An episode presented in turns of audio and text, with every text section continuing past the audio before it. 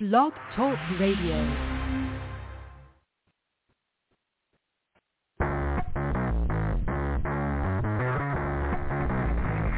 Hello and welcome to Action Radio. This is Greg Penglis coming to you from the historic district of downtown Milton on the banks of the beautiful Blackwater River. And now let's get into Action Radio.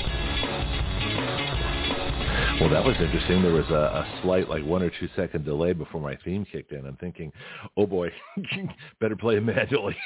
that happens sometimes. It's rare, but it happens. Anyway, Bill Fetke's here, so we're going to get started right away with the Fetke Report.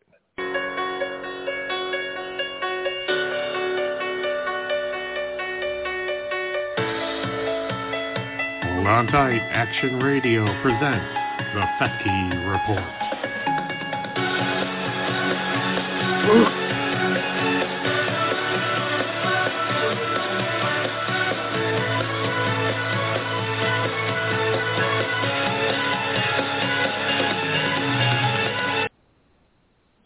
morning, Action Radio Land. I am back uh, in beautiful Pensacola, Florida, after a nice vacation. And Greg, we have we are officially less than five weeks away from election time, and we got some crazy races going on around the country that are going to really just come right down to the wire. But we're going to start here first in Florida. Governor DeSantis has opened up a huge lead over uh, Charlie Crist. He is now 11 points ahead in the latest poll. Gee, I'm really the surprised biggest at that he too. has. What a, what a political shocker. yeah, I, I mean, just you know, all the Democrats are bashing DeSantis um, for this hurricane thing, but he's the only one who's actually been boots on the ground, who's actually hands on in this whole process. Uh, they keep fun of him because he's wearing rain boots, but yet he's walking through puddles and just flooded areas. Um, he's food. He's doing everything that a leader should be doing, while Charlie bashing him for doing it. So it, it just, well, no, there's something. never there's ceases more going on. Uh, there's a really, there's a very subtle, strong argument going on, and the argument is that DeSantis is against government, so government shouldn't help him. That Floridians, it's your fault that this happened. You didn't believe in climate change. You didn't believe, as we said, you don't believe in Marxism. You don't believe in, in the federal government helping everybody else. So you're on your own. We shouldn't help you because of your ideology. This is an ideological battle that uh, the left is waging against DeSantis. He's doing a great job. I would actually scrap FEMA, turn the budget over to the states, and let the states handle it. We don't need federal help. I mean, they're, they're just, and they handed out you know, as Kamala Harris wants to hand it out, you know, based on your race. you know, I mean, there's no more justification right there for getting rid of FEMA. But I think the states can do it on their own, especially the big states like Florida. You know, with whatever block grants, you know, goes to FEMA, just divide the FEMA budget proportionally among the states and get rid of it. But that's a problem. I think it's a political, it's an ideological argument against Well, it- it- people it vulnerable after a hurricane. Go ahead. and, and this is, and I, I, I was uh, going to kind of uh, piggyback on top of that is because Mhm. right now Florida, in the month of October, has spent two hundred billion dollars on a gas tax, uh, getting rid of the gas tax for the month. hmm Uh, and so, you know, uh, you know, we do appreciate the lower gas prices. Our gas prices are now, I think, right around two seventy a gallon, which is by far the lowest anywhere in the country because we Yeah, don't have a tax on it right now. Do you know? Well, Uh, is it because we don't have a gas tax? I mean, gas tax isn't that high for the state of Florida. California used to Yeah, it have. oh, It, was what was it? cents. Okay, so it's Well, Florida was like- cents. And California's like fifty Florida's with okay, the Fed. okay, So, so, go ahead. if you if you noticed, October first, our gas Right. prices went down twenty-five cents. That's because Oh, okay. is a tax. There there is a gas tax vacation. Okay. So the month of October, there's no gas tax. That's why we are lower. But it Okay. costs 200. I, I want to say 200 billion uh, is what the number I heard the other day. That just Mhm. seems a little high to me. Um, but if that is the case, uh, right now they're estimating around 60 billion in damages to uh, from Hurricane Ian. So would that have been better spent uh, bypassing the federal government and just using our own money for quicker recovery instead of dealing with No. what's happening right now in Congress, No, which we- we- is just this fighting back and forth. No, we pay taxes to the federal government, you know, and we don't pay an income tax to the state, but we definitely pay an income tax to the federal government. So we're owed that money. Uh, that is FEMA money. Now, like I say, if you get rid of FEMA and turn that budget over to the states proportionally, or more to the states that have disasters, like the flood states, the uh, the wild. Well, actually, every state has a disaster from snow, you know, hurricanes, you know, volcanoes in Hawaii. I mean, every state has disasters. I would just turn. I would just turn. I would get rid of the, the FEMA and turn it over to the states. Uh, and uh, and there's also the private charities. We haven't heard from the American Red Cross. We haven't heard from some other people. FEMA's kind of taken over. Um, also, the problem with FEMA is people don't get insurance. They don't get hurricane insurance. They don't get flood insurance. They don't get earthquake insurance, which are quite expensive. I, I understand that, but I'm saying that people have have you know become dependent on FEMA to take care of their emergencies rather than themselves. So FEMA is actually more trouble than they're worth. But I think the state of Florida could coordinate this very well without them. Just give them money, uh, and uh, and maybe the gas tax. You know, 25 cents a gallon well, it depends how much gas you buy. If you buy a lot of gas, this makes a big difference. If you're if you're uh, not a big driver, you probably don't notice it. So it's you know. But I like that. I was wondering why our gas prices were so low. Now, how long is this supposed to go on for? Is this one month, two months, six months? What, what, how long it, does it go? It's just for it's just for the month of October. That's it, which kind of coincides okay. with uh, election cycle, of course. But uh, and that's what a lot of people are saying that this is more of a political political ploy to do it in October instead of doing it in July or in May when uh, people were uh, really hurting at that moment. But of course, well, they'll be hurting uh, what again. people don't. Well, what people yeah, what people don't understand though is the reason why the earliest that they can do it is October is mm-hmm. the fact that it was for the budget for this year, and the budget started October first. So right. that was the first available time that they were able to do it, and so anyone who says that it's a political ploy, well, the timing isn't. It does. The optics don't look very good. But yeah, I know they tried to help, but the higher prices motivate people. I mean, I hate to say this, but I would not have done that simply because the higher the gas price, the more action people demand. If if uh, inflation becomes tolerable, then people accept it. You know, and that that's that's a problem you know, and so, but California, you know, because they have low refineries and they have their special formula, their gas is, is like 641 a gallon, I heard was the last amount. And other Western states have horrendous gas prices right now. That's going to motivate them. You know, you notice the socialist states are the ones with the highest gas prices. You know, eventually it's going to come where people start demanding the supply come back. You know, it is supply and demand. And if there's no supply, then then people are going to start demanding, and that's when it's going to get interesting. So I would not have made that gas tax for a month. It's it's nice, but it's not really helping a lot unless I say like you buy a ton of gasoline. Uh, but the biggest problem is the Strategic Petroleum Reserve. You know, Brandon's giving away our oil. Now, my contention is that should be classified as a campaign expense because they're doing it specifically to win the next election. What do you think of that idea? Correct. Okay. No, I mean it really is. I mean, and of course, anything that anyone does is all about winning elections. So I mean, let, let's just state facts on that one. Mm-hmm. Um, yeah, yeah, you know. So, but now, so here in Florida, you know, Rubio has actually opened up a bigger lead on Val Demings, which mm-hmm. is kind of surprising. And this is coming from uh, the Tallahassee newspaper, which is very Democrat, um, showing a six-point lead. Um, so, you know, I kind of take that for what it is. Um, you know, real it's clear economics. politics is still showing. Democrats you know, buy, buy gasoline too. Yeah, it's it, it's inflation. It's I'll tell you the two most motivating forces in this next election are inflation, and part of that is, is the price of of gasoline. That's the higher that gas price goes, the more people are going to vote against Democrats because they know they cost it. Everybody knows they cost it. Even the Democrats know Yeah. they cost it, And and they're not happy. you know, and Val Demings and Val Mhm. Demings has spent forty million dollars in comparison to Rubio's twenty million dollars, and she's still behind. And right now, Rubio and Demings are splitting the Latino vote, which is very important because Hmm. you know the Democrats have always uh, been banking on the Latino vote, and the Latino vote has definitely gone the way of the uh, getting closer and closer to Republicans, and for Rubio to split it, and even DeSantis is pretty close to splitting the Latino vote right now with Charlie Crist. So the you know the, they know what's going on. I mean, they're not stupid. A lot of them came from Cuba. They came from Haiti. They saw what it was, and they see what the Democrats are trying to do, which is exactly what they just left. So yeah, they're they're not going to vote for the Democrats if, because they don't want to go back to the way life was uh, when when they left their countries. You know, I wonder if it's a mistake talking about the Latino vote. And I got Bianchi in the line. I'm going to make his line live here uh, because I was we had an interesting chat actually yesterday. Josie and I had a long discussion, and the subject of Speedy Gonzales came up, and we were talking about uh, Latina stereotypes. I said, "Well, what did you think when you saw that?" She says, "I didn't care. It was Mexican." I said, "She's Nicaraguan," and it really sort of hit me that uh, it's a mistake uh, you know, to think that the quote the Hispanic vote, and I was thinking, do you divide it into the the the, the American Hispanic descended vote?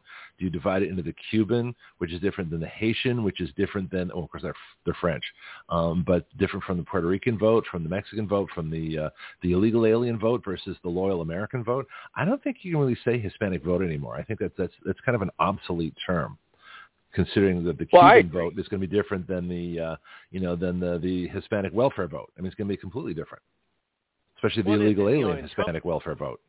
Go ahead. Yeah, it, Trump carried Trump carried the Cuban uh, vote in in Florida last time. Uh, mm-hmm. But you know, but, but like you said, the Mexican vote, the uh, Honduras vote, he didn't quite get. Um, you know, hmm. Puerto Rican, obviously, you know, is a whole other story in itself. They're kind of brainwashed. Well, it's um, a Democrat welfare plantation anyway. Puerto Rico's unfortunate. Exactly. But, yeah. yeah. it is. But you know, um, yeah. I, I spent uh, I spent some time in Pennsylvania this past week. Uh, you know, last mm-hmm. week I called you from Hershey, Pennsylvania. Yep. And I created my Billy Bar candy bar. So I haven't tried it yet, but uh, it was so very you actually cool made a chocolate bar there. Or, uh, what, what did you do there? Yeah, Hershey, um, I know. I had I had the video. I had uh-huh. it took about 15 minutes, so I had to kind of splice the video together to condense it down. But they start oh you off with like a yeah, uh, it, it's a conveyor belt. Uh, Uh-huh. you, and you had a choice Like like Lucy, of three of Like- yes. like Lucy on the chocolate belt, or wrapping Laverne the chocolate. It was more like Laverne and Shirley. Oh, okay, all right. Different generation. but yeah, so uh, but yeah, so I I, I, I um I, I left the butterscotch out, but I did put uh pretzels, uh, vanilla chips, and chocolate chips in my Hershey bar. So I can't wait to try it. I haven't tried it yet. What is this um, fascination 'cause with it- pretzels and chocolate? I mean, they seem to go together like watermelon and mustard. I mean, I don't get it. Oh no, pretz oh the sweet and salty, perfect, perfect combination. Oh, Okay. So what? But what I did see up there, and this is important because I thought that know, was a again, PMS combination, but that's just me. I just heard that once. All right, go no. ahead. So All right, fine. so what we're seeing in Pennsylvania is what we're seeing from the 2020 election. Mhm. All I saw was Dr. Oz and Mastriano signs everywhere. Everywhere Mastriano. I went. No- Doug Yeah, Mastriano, Mastriano. my hero. Yeah, he's good. He's one of the good guys. Yes. So so I saw their signs everywhere. Now I did not go to any really big cities. The biggest city I think I went through was Harrisburg and Hershey. To be honest with Mhm. you, um, Okay. It seems like I took every this trip, No city it of brotherly like love? Every back road. You, you No, didn't take, go to the city of trip. Love where you can get killed for just you know being white in certain areas. No, but no, I, you know, it was supposed to be on my trip, but they still haven't reopened certain museums that I wanted Oh. to go to. So it, until I could get the muse- until I could go inside those museums, I'm not going to go to that city. Uh, Okay. But right now, Fetterman still has about a four point lead over Dr. Oz. Uh, now that is that is Now, do you believe it? Do you believe that is a real Well, poll, or do you think it- that's uh, that's propaganda? the eye test says no. That that I you know that I can't believe it because all I saw Dr. Oz signs everywhere. Uh, Right. Shapiro has a has an eleven point lead over Mastriano, and I don't believe that I either. don't. I, I have. I Don't did forget, this is a see- state where the election was stolen. This is a state that Yeah. uh, the governor Wolf, if I remember, W O L F E, uh, Wolf. Uh, W O L. Yeah, okay. My spelling, my spelling is as bad as my numbers. Anyway, but uh, he and the Secretary of State stole the election. That's what. That's why Doug Mastriano was running. He was a, a senator, uh, state senator. He was a, he's a veteran of decades of service. I mean, the guy's amazing. He was one of the lead people. If do you remember the the Giuliani uh, Jenna Ellis hearings? when they went around the country uh, providing all the election Yeah. evidence that people say doesn't Yep. exist. Okay, well, there's there's a gazillion hours of videotape of these. people. I watched those hearings. I watched them in Arizona. I watched them in uh, Pennsylvania. I watched them in Georgia. I watched them in the different states where they went to. So, and I, I recorded most of them. I've got them on my computer. Uh, I've got the links to them. So those exist. So Pennsylvania is definitely a battleground state. I believe they had two sets of electors, um, which means they can disqualify Brandon. And so Pennsylvania is is like a hotbed of Democrat propaganda to convince people, you know, that oh the election wasn't stolen. It, uh, of course it was. You know, I mean it's that kind of thing. And so I don't have any any trust of the polls. I don't have any trust of the information. The media, I'm sure, is rigged. What are, unless you get a really decent poll, and there are very few decent pollsters. I think John McLaughlin's one of the very few, if I remember, and I could be wrong, but that name just popped into my head. So, That's what do you true. think? Yeah, okay. Well, Pianki, why don't you jump in here real quick, and then we'll get back to Bill, and I'll, I'll uh, hang back a bit. Pianki, what do well, you think? You, yeah, good morning you and Bill. But you're true. That's true. You can't trust the news media for sure. And I agree with the Florida's contemplating withholding monies that they give to the federal government. All states should do that. It's Mhm. just like Louisiana is contemplating, their legislature is contemplating on banning electric cars. All states should do that. Let's really have a good old time. Well, I don't want to ban electric cars, but I don't want to give them a special advantage in the market. And we're still working. I was trying to get Nor- Grover Norquist on to help us with a tax bill, but I think uh, uh, Amber and I are just going to have to write it. Anybody else that wants to help out as well. But we want to write a, a, basically an equalization bill so that if the feds are giving a subsidy, then the state will tax it. You know, so that there is no subsidy. So that electric cars have the equivalent of a gas tax. Electric cars should have a hazardous materials recovery fee for their battery. And I was guessing twenty-five thousand is a good start. Um, but we need to equalize Well, you them know, in the uh, marketplace. Greg, uh, What? Mhm. uh, saying that, you know, that that brings up a good point is because you know our gas tax is supposed to be funding our roads. So if Mhm. electric cars are not paying our gas tax, uh, Mhm. but they're still using our roads. hmm Same with bicycles too. Bicycles in the cities. Yeah. You know, bikes Yep. need to pay a bike tax I think because of all those bike lanes. Who do you think pays for those bike lanes? Car drivers, and they can't use them. So yeah.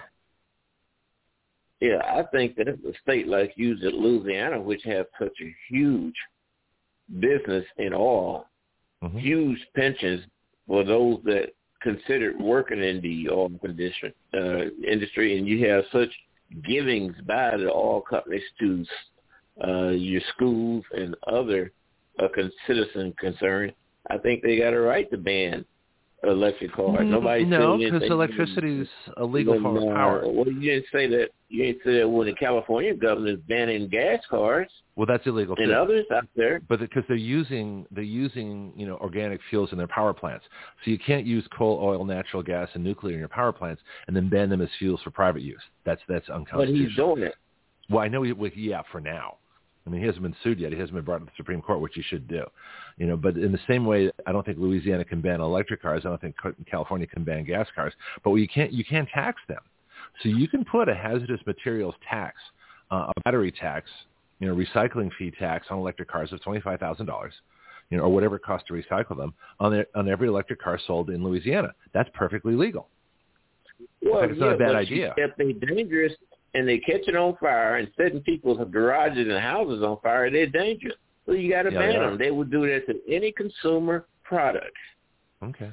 Well, if they want to ban it as a concern, now that's a different issue. If they want to ban it as a concern, as a danger, but we have lots of dangerous things. We have generators which uh, you can't use uh, outside your. You have to use them outside, but people bring them inside, and then the house burns down because they're crazy. Because they don't want looters. That's a big problem we should talk about too. The looters are coming out. Uh, that's another reason that uh, people are against uh, um, DeSantis because they said, well, he's he's against uh, you know you know undocumented immigrants, in other words, illegal aliens who are going to get shot looting homes in Florida, and that's their fault. You know, so there's a problem. But do you want a warning label? Do you want to ban? I don't like banning things. I don't like banning electric cars. For some people, it might be worth it to pay twenty five thousand dollars because they only run around town and they can plug their car in. It might be worth it. But you have to have a tax. You have to have a road tax on electric cars if you're going to tax the gas cars. That's still that goes under equal protection. That's a Fourteenth Amendment issue. They have to tax it. That's what we're yeah, working on that ain't, ain't a people. A car is not a people. Though. If they want to, uh, if that's if that's what the state wants to do, then that's the state. You got some states that Well, why don't they ban is guns? banning a gasoline Yeah, car. I mean, I mean, the same way they could ban guns. That well, you there's got a some states issue. banning guns. Yeah, yeah. But they, they do it as a as a crime issue. But if they did it as a consumer safety issue, of course, guns are already regulated that way too. I just don't like the idea of banning electric cars. You know, like I, said, I wouldn't I wouldn't you know give that option away. I wouldn't make that illegal. But on the other hand, they can certainly be taxed to to match uh, you know gas cars. There's no reason electric cars should be subsidized or subsidized by not paying a road tax. Yeah, well, I think that they should. Louisiana's poor states, is- and uh, people don't have the money to buy electric cars anyway. So I think that the government should do the things Well, that's then necessary subsidize- order to protect people. They could subsidize gas vehicles. They could subsidize gas gasoline powered cars and diesel cars. They could say there's no sales tax on cars. You know how much I gas was here in Louisiana when Trump was in office in August of 2020? Probably dollar $1.55, seventy. $1.65 Oh, cents a gallon. Yeah. Well, why don't you, if you know folks in Louisiana, have them uh, get rid of the the car sales tax? That would be a huge help on gasoline powered cars. Leave it on electric cars. Oh, wouldn't that be interesting?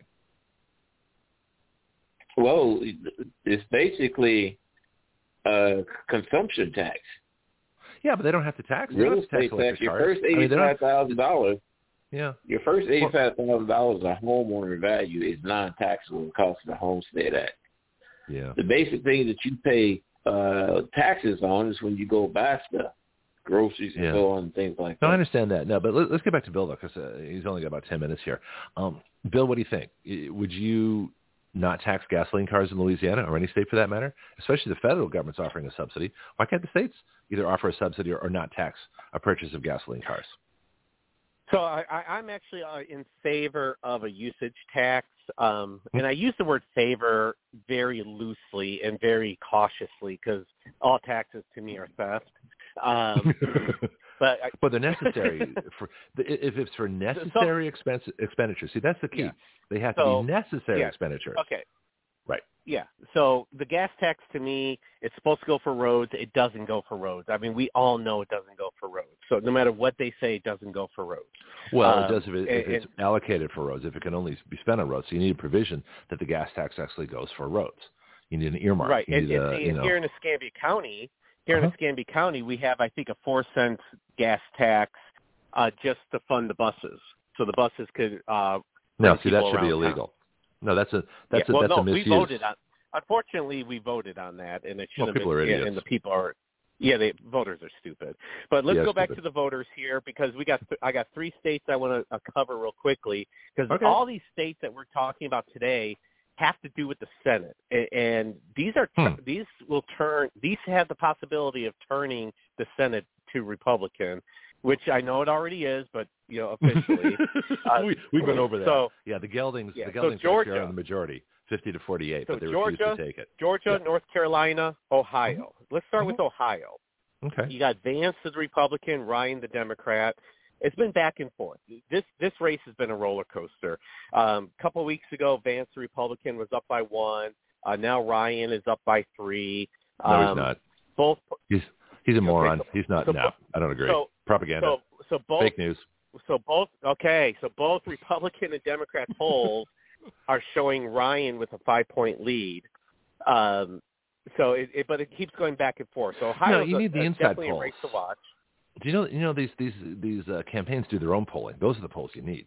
Don't trust anything that is So- out, anything outside of their internal polling is media, media generated. Well, Besides, that's the why Republicans said don't the, want the Republicans Republican don't and want. Vance. Democrat funded polls. no, but the Republicans Ryan don't want J.D. Vance. No, no, Republicans don't Yeah, want J.D. so- Vance because he's, he's he's supported by Trump, Correct. right? And, and so, Okay. but it's been kind of interesting to see how that turns out because, like I said, the poll it's been going. It's been a roller coaster. Every week, someone is in the lead. Someone new's in Mhm. the lead. So Mhm. it's going to come down to voting day. So it's going to be really interesting. North Carolina, though, Mhm. is could be the could be the big one. Hmm. Um, Beasley versus Budd. It is dead even. It's been dead even. Democrat funded polls, Republican funded polls. Everything shows this race even. See, I'm not There familiar is- with this race, so this is interesting. It is what interesting because right now uh, we Uh-huh. had there was a Republican incumbent in 2020 got blown out of the water by the Democrat. Uh, so now for uh, for this to come back as a dead even heat is very interesting. Uh, two new guys running, so uh, there's no incumbent. Um, so this Okay. is a, a seat that can be stolen by the Republicans. Well, I hope so. But here's here's something. uh, There's something missing. The fact that they're a dead heat to me shows that it's propaganda. Because ever since Brandon stole the White House, most people in North Carolina know that. They know that the price of gas is three times what it was, and it's going to get worse than it was when Trump was in office. They know that that being a strong military state, uh, because most of the military comes from the South, they know that Brandon has destroyed the military. They know that our foreign policy sucks. They know that the border is open. They know that energy supply has been restricted. They know that uh, you know North Korea just fired a missile over over Japan. They know all these things are going on. They know that uh, that Brandon is, is basically keeping the Ukraine war going. They know all these things, and you're telling me this race is equal? That's impossible. That's like saying Brandon because beat Trump you, in a fair election. Have, because you have a lot of big colleges there. You have Duke, North Carolina, Wake Forest, um, Asheville, North Carolina is all Democrat. Uh, Charlotte, North Carolina students? is Or oh, college yeah, towns? The, the, yeah, the Research Triangle is huge. Uh, Huh. it, it's it's huge. Um, What's that? so you- Chapel you know, Hill, it- it- Durham, and who's it? Who's in the, Uh, the Research Triangle? University of North Carolina, Duke. Raleigh, what's the third one? Raleigh, Raleigh. Durham, and Chapel Hill. Okay.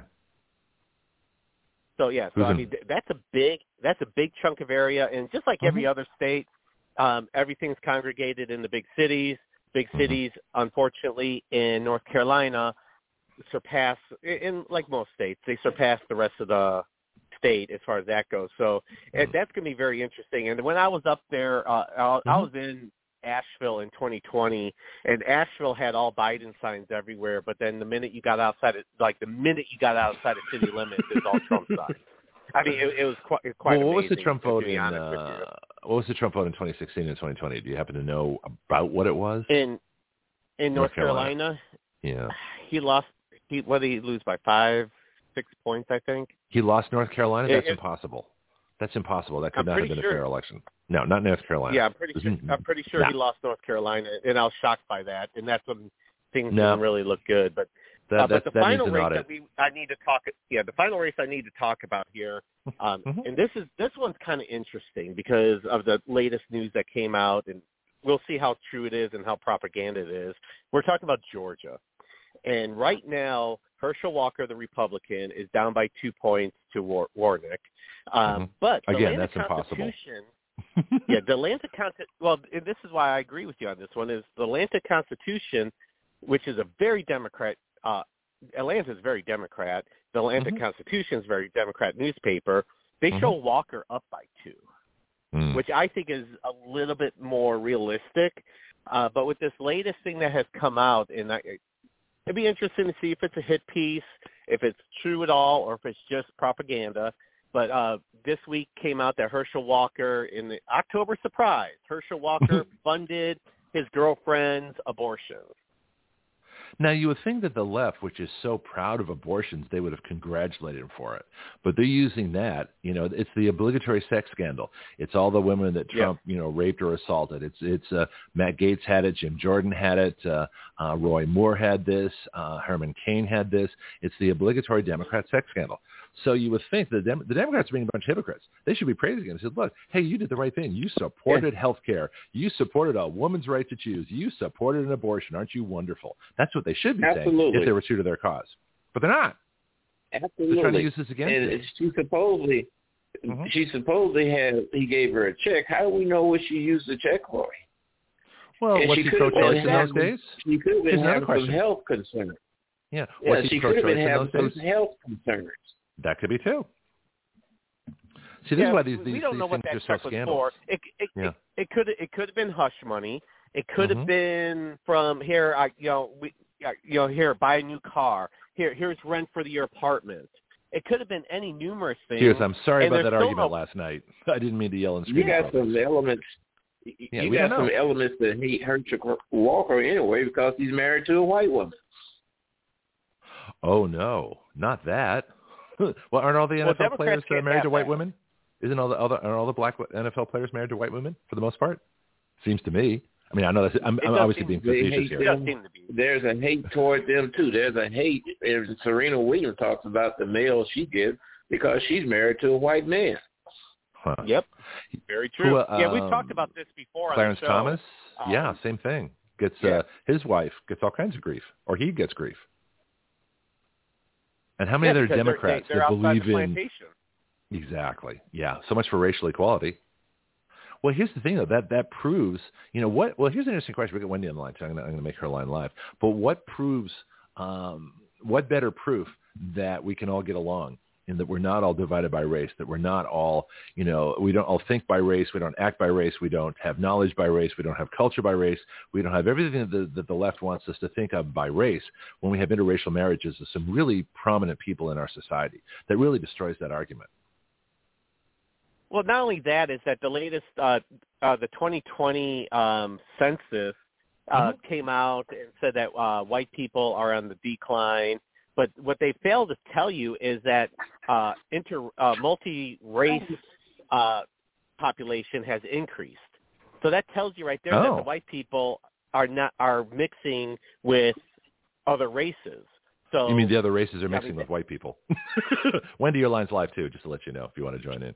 Yeah, yeah. So I mean, so I'm just it- teasing that, you. it- I mean that that that's another indication that white people are not not as racist as everyone claims that we are. Well, wait, wait, wait, wait, But wait, I wait. do That's have- just, that's even racist to say that. Why do you assume that white people are any more or less racist than black people, brown people, all the other people, colors, that, which I, don't- I, I don't even like saying those terms because they bother me.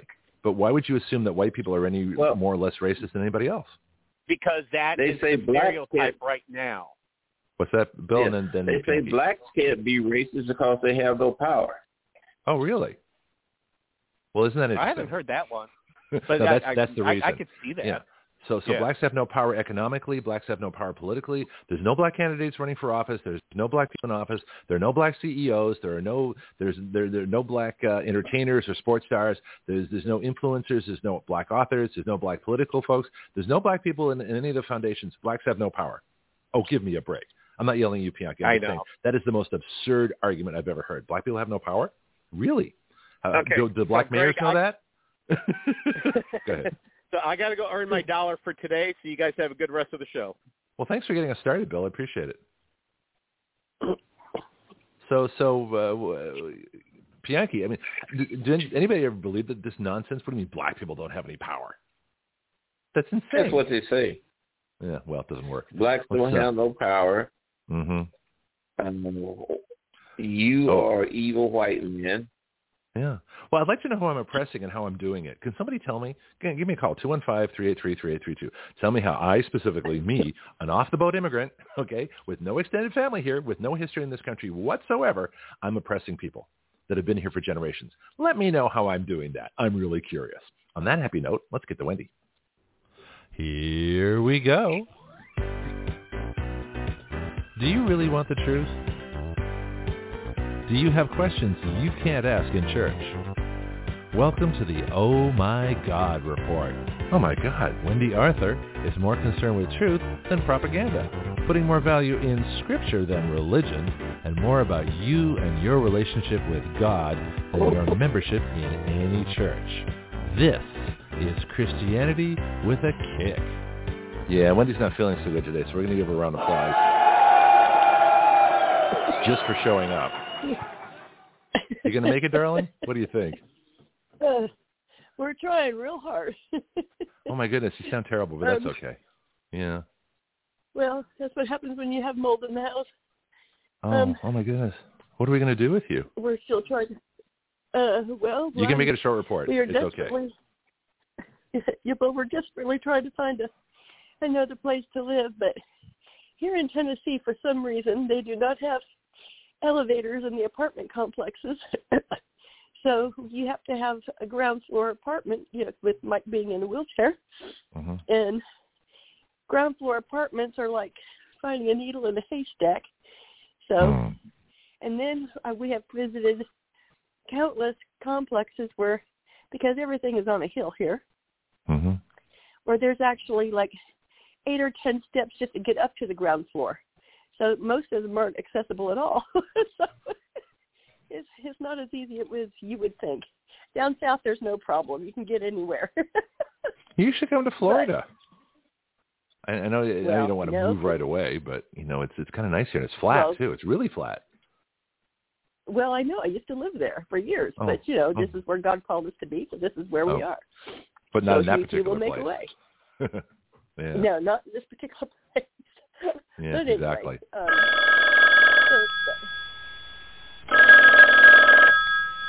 Wait a minute, hold on a second. Hello? Action Radio? Yes. Yes, she's here. Yeah, hold on, please. Wendy, it's for you. It's God. awesome. Good morning, lover of my soul. I love you. Uh, who says we don't have fun Thanks a lot. The, Uh, the cat ran under the bed.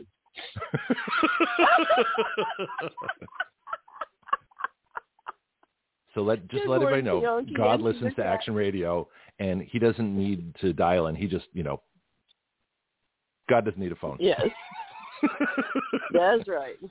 Ah. Um, and Hopefully that brought you always get through on his line. um, so what I wanted to share is on uh, September 29th, the Lord gave me a word, and he's because he's doing a lot of things in the world right now. A lot of things are getting shaken up, and a lot of lot more things are going to get shaken up. But it's because his time of uh, giving the wicked a time for repentance is is gone, and so he's going to shake up all all of that. But he he really really wants the church, his bride, anyone mm-hmm. who is- a believer in Jesus Christ and follows him is part of the bride of Christ. And and it's and he calls his church his bride. And that's what he is coming back for. Jesus is fiercely in love with his bride and wants the best for her. And so he loves his people. He loves all people. He wishes all people would come to repentance and just come into his love and his provision and and his service and and it's and just be part of the kingdom. And so i was contemplating and just praying about all the things that are going to be coming up and just praying for people and those who don't know him. And, and because it's going to be you know really really hard. I mean, you know who are you going to depend on you know if you don't know him? Um it, there'll be a lot of fear involved and god doesn't want anybody in fear. Mhm. Unless you just absolutely set against him and then you better be really afraid because he's he's not his grace has run out for that. Um but he gave me a word for his bride for the church. And so i wanted to to give that today um because a lot of people because I, i've been telling him you know a lot for the last several weeks about how he is going to come. He's going to start shaking things and it's going to feel like you know the whole world's falling apart um in certain areas of life. And i don't want people to have the the impression that that's the only side of god there is because i grew up with that. You know god's always eternally pissed off. You know he's just waiting to to you know nail you and, and take you out. And that's not what this is about. You know there's there's a time when wickedness has to be paid for. Your evil has to be paid for. And you know that that is the one thing that you can count on is that my sins and everyone's sins were paid for by Jesus on the cross. They they he took our sin on himself and paid that price for that. Sin has to have a price paid. Period in the story. So you can either See, let Jesus pay it for you or you can pay it yourself. That's the thing. Yeah, I didn't understand that either. The, the, the, the wages of sin, you know, our death, and that sin has to be paid for, Yeah. which is not a concept. Yeah. It, it sort of almost contradicts forgiveness. It's like sin can be forgiven, but there still is a price to be paid for it. So uh, that when you're feeling better, I want to maybe we can sort of reconcile that because I want to I want to let you get Yeah. uh, you know, the points across. But that's that's a contention that, or there's something that that is confusing me at times. So wait a minute, how does how Well, how do both of well, those work? Forgiven sin forgiven sin does not have to be paid for. Okay. Unforgiven sin does. Oh, okay. So, so you, that, there's a price tag on sin, and Mhm. uh, and I've said for a long time, sin will take you farther than you ever wanted to go, and it'll cost you a lot more than you ever wanted to pay. Mhm. So it looks fun in the beginning, but Mhm. it end up in death. So yeah. So does a seven know, course meal. Jesus can- but yeah. yeah, there you go, there you go. So um, anyway, so that this is the word um, that the Lord gave me to His bride, and I just wanted to to give that um, this morning while I can still breathe. Yeah. Um, he says, I love my bride and all the people that make up my bride, my church. I desire that my bride be with me in all her glory. I'm not coming back for a bride with spot or wrinkle. Right now, the people are broken and hurting, in doubt, in pain, and in debt. So many wounds in my people. No, I say, I'm coming back for a radiant bride, healed and whole and dressed in fine raiment in which I have adorned her. She will be without blemish in her love for me. She will shine with my glory. Oh, how she will shine. And it will be evident it was I, the Lord Most High, who healed her and changed her filthy garments and washed her white as snow. It was I who loved her while she was far off from me, suffering abuses and wounds from the children of the evil one. I saw her and had compassion on her, knowing I could heal her wounds and lift her up to stand beside me. Her beauty shines forth as my love radiates from her as she tells of what I have done for her. And my desire for my bride to receive good things for all she has endured at the hands of the enemy, I will present her to my father. He will see my fierce love for my bride and recompense her out of his own treasuries. It will be as if she were never wounded. And that is what God wants for all of his people.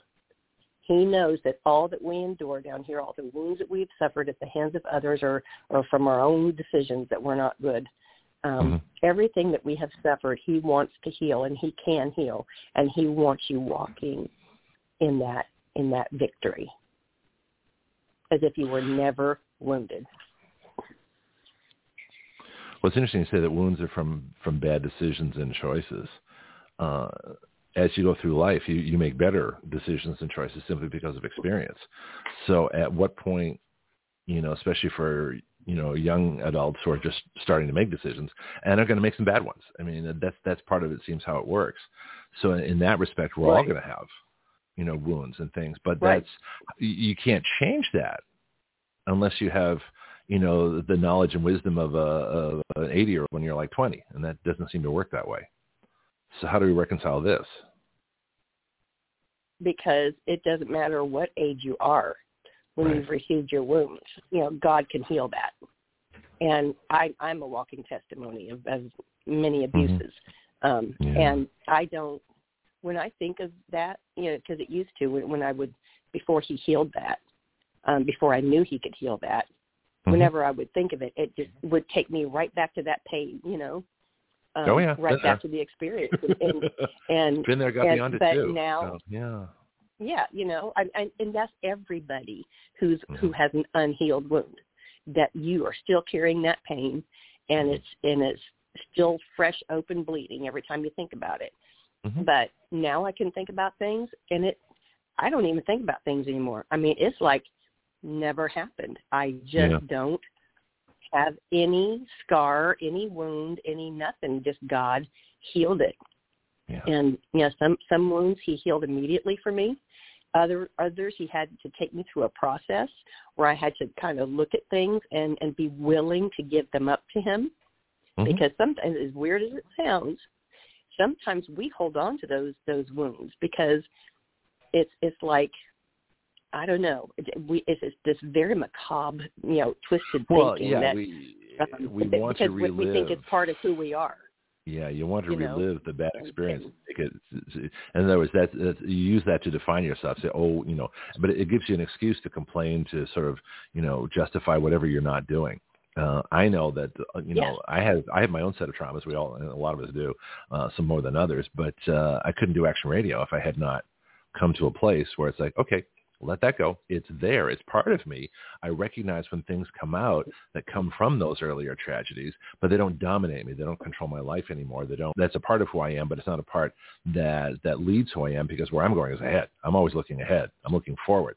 I, I look back only for the knowledge of things I don't want to do again or repeat because I don't have to. Um, but uh, but the, my main focus has always been going forward.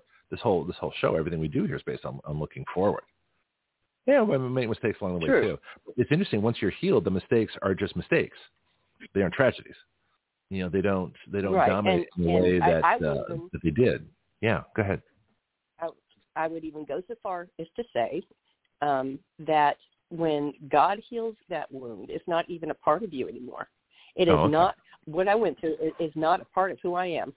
Mhm. That was of the enemy, and all, that's all there is to it. And I, I refuse to have anything of the enemy knowingly in me. I, I will not give him that that place. Hmm. I won't give him that territory in my like life that. or in my heart Yeah. or in my soul. I, I can adopt that. God, that, Yeah. That's yeah, that's how powerful God is. I mean, it's not even Yeah. a part of you anymore because Okay. it's not who you are Hmm. in Him. That makes sense. Okay. That was easy. So- yeah, this is like having there Wendy on the go. show. It just it just makes everything you know just Where's the you know, button? yeah, no, it, the, the simple is good. That's okay. Pianki, do you want to get in on this at all? Have you, or has your life just been easy? I'm sorry, I couldn't resist. We're still trying to. I'm still trying to get that cat from under the bed. Does my phone ring? Uh, that was funny though. Uh, yeah. Uh, so Bless his now, little heart. well, I turned it down. It's like the gong. See, I keep forgetting that when I put a new sound effect, uh, when I upload a new sound effect, the automatic volume is, is louder. So I have to turn them all back. Yeah. But uh, that. Hello, Wendy. It's God. I'm sorry. Yeah. I that was, That was I- funny. I have my moments. Yeah, yeah, yeah. Uh, I don't know. I'll, I'll probably use it again for the hotline. You know, when like uh, Trump calls or Newt Gingrich or some of these big folks. I, I haven't quite figured out what it. I, I, you know, but uh, yeah, all our sound effects have that uh, that extra volume before they start. And I keep forgetting to lower. it. I just you know. Anyway, be that as it may. One day God's going to call us without a phone ring, and we're just you know, that's going to be really cool. But that would be awesome. Awesome. yeah. Oh, If you ever get a message, you know, God listens to Action Radio, let me know. Okay, I just, you know, I want to. Uh, I mean, I know it happens, but I just, it'd be, it'd be nice to get a little, uh, you know, a little rating survey. Yeah. Well, you know, you could put a little poll up on the Action Radio site. Yeah. I'm uh I think You I've okay? going about as far as I can go with breath today this morning. So Well, that's fine. I'm Listen, thanks for the message. y'all. Yeah, I appreciate it. uh, you are welcome. I'll post it on the Action Radio My God group if anybody wants to go back and read it, or if they want to share it. But I bless all y'all today in Jesus' name, and you have a great day. And you have a blessed day too, and and get that mold. You got to find a Thank you. solution. Like I say, we've got our Wild Women of Wellness. I mean, Chancee's the expert on on mold. I'll talk to her about that uh, in about 15 minutes. We'll give uh, give that a uh, uh, a debate. We're also going to talk about Florida as well. You go take care of yourself. Okay, we'll talk to you next week. Okay. Yeah, Wendy. Wendy, you be you be sweet and strong. Talk to you later. Yeah. Thank you, Pianki. bye bye. Bye now. Yeah, that's that's something I've never really had experience with is, is molds. In fact, we even on our Action Radio uh, Life and Health Coaching page, she had a petri dish with all the molds that are around there. And apparently these things are deadly. Like black mold will kill you, and some of these other molds. And apparently a lot of our diseases. Uh, I think Chancee mentioned something Mold about cancers. everywhere. Well, it is everywhere, but you know, it, it's like everything else. I mean, our body always has cancer in it, but our body stops it until something stops in- in our body, which Yeah. stops the cancer. You know, and Down uh, here, uh, mold get in your refrigerator yeah. and um, move your, you know, so you open the refrigerator door, up, it comes right in, and uh, the water table is so high, it's uh, you know, it's Mhm. a good place for it. Everything's moist and uh, the mold's a problem. Well, I had to learn in Florida because I was used to California, which is incredibly dry because California's a desert. Yes, we had 100% humidity when the fog came in off the ocean, but uh, that was about 500 feet. It's actually a low stratus layer. But no one says, oh, look at the San Francisco low stratus layer. And we say, look at the fog, right? Um, but uh, it was cool and it was damp, but it, the homes, I mean, the, the, the environment was actually quite dry.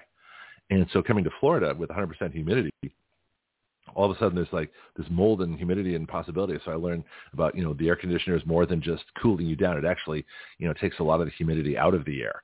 Uh, is your friend. you know, so, and, and I have fans in rooms to circulate air. And I learned all this stuff, how to do this to preserve my stuff so it doesn't get moldy. Because you can get mold real fast. You know, you leave your windows closed, go away for a month in the summertime, you come back, good luck. You know, as green has infested everything in uh, uh, in- in your place. But uh, and that's gonna be a problem too with the hurricane folks. They've got this massive hurricane disaster from Ian. And, you know, I mean, you're gonna have everything else. You got looters, you got mold, you got recovery, you got. Uh, I'm I'm kind of curious how this is going to work out. What, what do you think about what Bill was saying earlier? He was talking about uh, um, the fact that the, the the feds, the FEMA folks are coming in, but everybody's criticizing um, DeSantis and well, you know, you know, it's almost like he doesn't deserve aid because he's a Republican. There's a real prejudice out there. Well, you don't believe in big government. Why should big government help you? Oh, give me a break. We pay our taxes. They don't have a choice. Anyway, what, what, do you have a take the on that? Democrats do. Yeah. Yeah, that's what the Democrats do. If you don't go along with them, they uh, don't give you no food. They, they push you away from the table. hmm And I like the idea that uh, those states take on, take back their responsibility themselves. Stop giving Yeah. money. And you know the funny thing about it, the states in the northern regions that don't have any uh, issue with uh, tropical storms and that, but uh, insurance companies tax them, or should I say, raise their premiums in order to cover the uh, cost of what they're expending in claims down in, in those areas in the South. Yeah. Yeah, and this this whole distribution of, of wealth thing. It's like who was I talking? Was it was it Bill? We were talking about uh, mentioned that uh, I forgot where it is. Oh yeah, Escambia County, right next door to us here in Santa Rosa. That they they voted for uh, um, some four percent tax or gas tax, extra tax to pay for buses in Pensacola. Well, nobody uses buses in Pensacola you know, it's like maybe one person go shopping. I mean, it's so underutilized. And and I'll, t- I'll give you a worse situation. BART, the BART system, Bay Area Rapid Transit, the subway of San Francisco, is subsidized by people in Redding and Fresno and you know different towns up and down uh, California who will never use it. They'll never go there, and yet the state taxes them a gas tax to fund a transit system that's incredibly inefficient, that has union members making a god awful amount of money.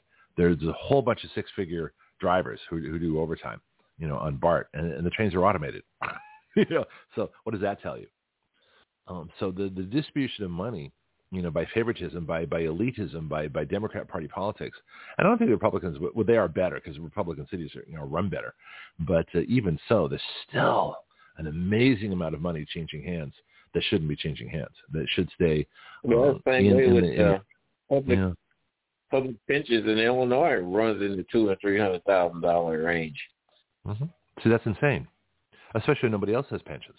Well, you know, uh, the question comes: if somebody's promised a pension and they worked for 30 years at a job with the condition that they'd get a $200,000 pension, it's a little tough to take it away.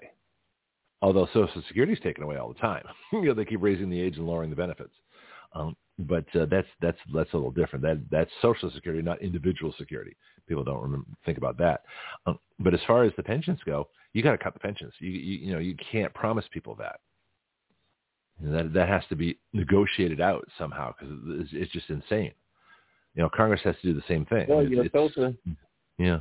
your Social Security is determined by your work history, Mhm. especially your last few years. So it's, that determines how much you uh, will receive in benefits. Yeah, but there, there's a cap. There's only, I mean, it's a pretty, you know, for for for a wide range of incomes, there's, there's a pretty narrow range of benefits. That's not really even benefit because we all paid into it. You know, that's a whole different topic. I would have privatized it long ago. You know, take on the Chilean system. I don't know. I don't know. You you privatize the word the instruments that the private country companies Mhm. dealing in in order to you know maintain or reap gains. It's just the stock market. I don't, I would be Yeah. fearful of that. Huh. Well, I'm going to take a couple of um, couple of issues here before we get to our other folks who'll be calling in just a little bit. Um, we've got a problem of illegal aliens looting, and we've got a problem of illegal aliens committing crimes at a huge number. And my question is, I'm going to probably do a show on this. I got to get, gather some more evidence. But if we've taken in, as Breitbart says, five million, and it's probably higher than that in the last couple of years, where did they go? I mean, I know they're here. You can't put five or ten million people into a country, you know, of thirty. What are we supposedly uh, 310 million, 311 million? I've heard 330. I'm not sure what the the actual population is, but the point is, you know, 10 million on top of 300 million. That's a noticeable amount of people. Where'd they go? And They're distributed all over the country. Well, where I- are they living? You they know, where, just where, blend in. where- And I think they should have citizens deputized to uh, capture. If and citizens should report them. You got red flag laws and everything else. hmm Well, that's why I said, where's the 800 number? And I post that on Facebook. Where's the 800 number to call in illegal aliens? Well, there isn't one, as far as I know. Let me look it up. I, I never actually looked it up. So let me let me be true to form here and see if I can actually find uh, 800. I'm going to put an 800 number to report illegal aliens. Let's see what comes up. So 800 number to report illegal aliens. And what comes up is report illegal immigration and illegal immigrants, A-L-I-P-A-C. Who are they? And employers that hire them at this number, Immigration and Customs Enforcement, ICE, toll free. We do have a toll-free number, 866-347-2423. There you go. So 866-347-2423 is the illegal alien reporting number. Or you can visit the ICE website, contact ICE field offices. Now, as I understand it, ICE has been basically, you know, castrated, for lack of a better word. They, they, they, aren't doing it. They aren't they aren't arresting illegal aliens. They're not deporting illegal aliens. They uh, they're just here, and ICE is, is that's not really an effective number anymore because they're not allowed to do anything per the Brandon insurrection. Because the solution these people want, ultimately what they want for these five to 10 to 20 million, however many people are coming in, they want to be citizens. Every time you hear the term comprehensive immigration reform, that's amnesty. That's citizenship for breaking our laws, coming in here illegally, and being a burden to all the American taxpayers. That's what they want. Huh. Yep. 866-DHS-2-ICE. so that's 866-347-2423. Hey, do you think we should call it? I think I should call and find out what's going on. Yeah, the Brandon Insurrection's bringing in uh, illegal aliens at the southern border. Oh, here's another one. Homeland Security. Yeah, call them. Mayorkas? Yeah, he's not going to help. he doesn't care. He's the one bringing him in. He's the one that says the border is secure. So there really isn't a decent number that anybody can call for illegal aliens. Oh, here's one. How to report illegal immigrants. 10 steps with pictures. WikiHow. Contact ICE. Uh, how to report tax fraud, social security fraud, and illegal aliens. Oh, CARE what's that? The Council on American Israeli Relations? No, it can't be. Anyway, I'm uh, let's, let's, let's check this one. let's see what this one says. Oh, this is the CARE CARECO report: how to report Social Security fraud, tax fraud, and how to report illegal aliens. Oh, that's. The same number: 800-375-5283. Oh, here's a different one. The National Service Center. Okay, anyway, so I got a couple different numbers. So they actually do have it. Well, I'll find out what this is later. Anyway, back to you. So what do you think? As we vamp here for a few more minutes. Well, I think that there should, and uh, they had something like that in Chicago, and uh, tried to, and it was talked uh-huh. about, and it was really received a, right, a lot of negativeness. So, hmm. uh, yeah, people should turn in illegal aliens. Yeah, but no uh, remember the yeah. question is not asking the school kids mm-hmm. but it should be. It, it, I'm sorry. Well, we did that in our illegal alien free zone. We should talk about that more too. I'm going to take a break now for, for a couple minutes, and this is a good time to actually play our, our announcements and our affiliates. You know, with the uh, WYL, which is Write Your Laws uh, discount code that we have on all our all our folks here. So let me play that right now, and and then we'll get back to it. But yeah, uh, but you know, as, as far as reporting, we actually have a whole system for doing that uh, as part of our illegal alien free zone bill. All right, back in a little bit. Do you know your way around healthcare, insurance, pharmacies, surgery, alternative treatments and choices? I don't. Which is why I'm so glad I met Priscilla Romans, had her on Action Radio, and learned about health patient advocacy. She is the founder of Graith Care and now as an affiliate of Graith Care, we are proud to offer through our discount code, WYL, which stands for Write Your Laws, a 10% discount. Graith Care saves you both time and money. They provide medical advocacy, consultation, advice, and recommendations nationwide.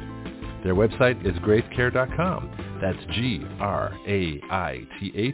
care.com. You can email them at graithcare.adm at gmail.com or call them at 469-864-7149. That's 469-864-7149. Graith Care, better health through better knowledge and advocacy.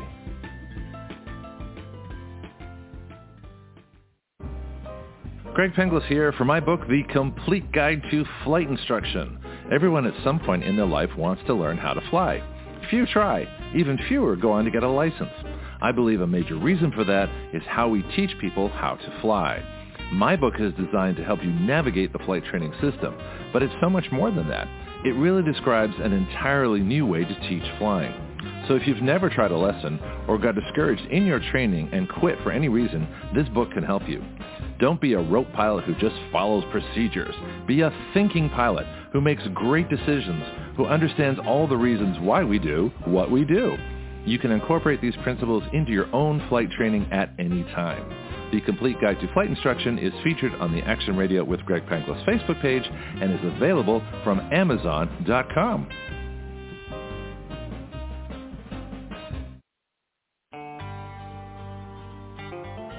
From addiction to achievement, that is the story of Mike Lindell. It started with My Pillow and now goes to My Coffee. Action Radio is proud to be an affiliate of My Pillow. Our discount code is the same for all our product affiliates, WYL, which stands for Write Your Laws. My Pillow pillows are guaranteed the most comfortable pillow you'll ever own. Action Radio is guaranteed to be the most controversial show you will ever hear. Check out their products with our discount code at mypillow.com slash WYL. That's mypillow.com slash WYL. Or order now by calling 1-800-544-8939. That's 1-800-544-8939. Sleep well so you can wake up and hear Action Radio live.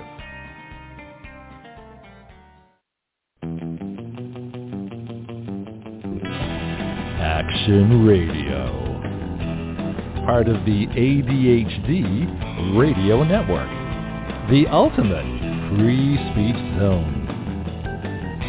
We the people give our consent to be governed through writing the laws by which we are governed and have the power through juries to nullify the laws by which we do not consent to be governed.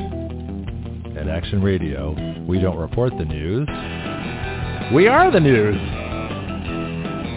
Every other show reports what has happened. We talk about what can happen. From the questions no one has thought to ask, to the answers no one has thought to consider, to the actions no one has dared to take. That is Action Radio.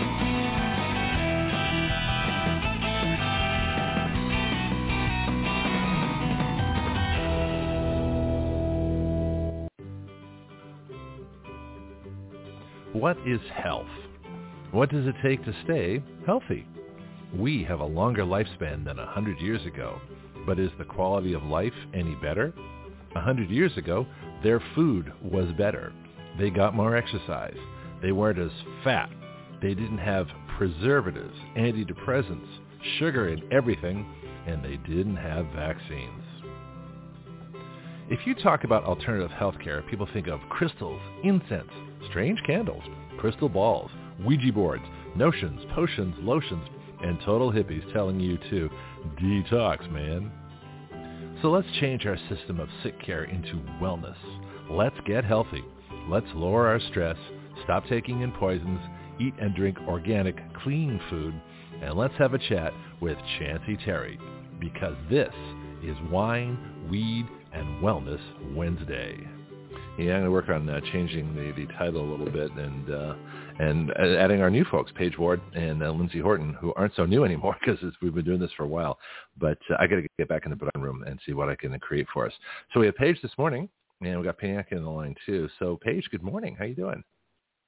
Good morning. I'm doing well. How are you, Greg? Oh, inspired. we just had Wendy, who is, is is having a terrible time with mold. And so I don't know if, how your expertise is. I know Chancee uh, knows a lot about it, but uh, she they, they moved up to Tennessee, and apparently they, they had to a ground floor apartment, as she explained, because um, her husband's in a wheelchair, and and so they had to they found a place. But uh, I saw we look on the, the the Action Radio Life and Health Coaching page, you can see the petri dish. They got a lot of stuff growing there. It's it's pretty horrendous. Uh, is this your area at all? And we're going to talk about fluoride in a little bit, but is this your area? Uh, any expertise in that?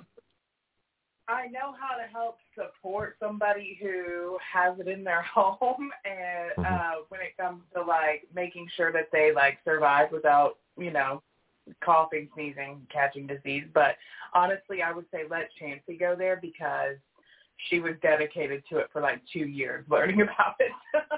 yeah, so that's definitely her. Is she calling in later? I don't know what we have. What, our schedule keeps changing yeah. depending on, on your schedules. Okay, good. So we'll we'll address that to her, and then I'll tell Wendy, and then she can listen to the show. Um, because uh, yeah, so it's uh, well. First, all, I'm glad you guys you know are all here, and we we have sort of a, a rotational schedule which varies each week. I think you were on last week, weren't you? You're doing pretty well. We gotta get Lynnsey well, back. I haven't heard from her for a while.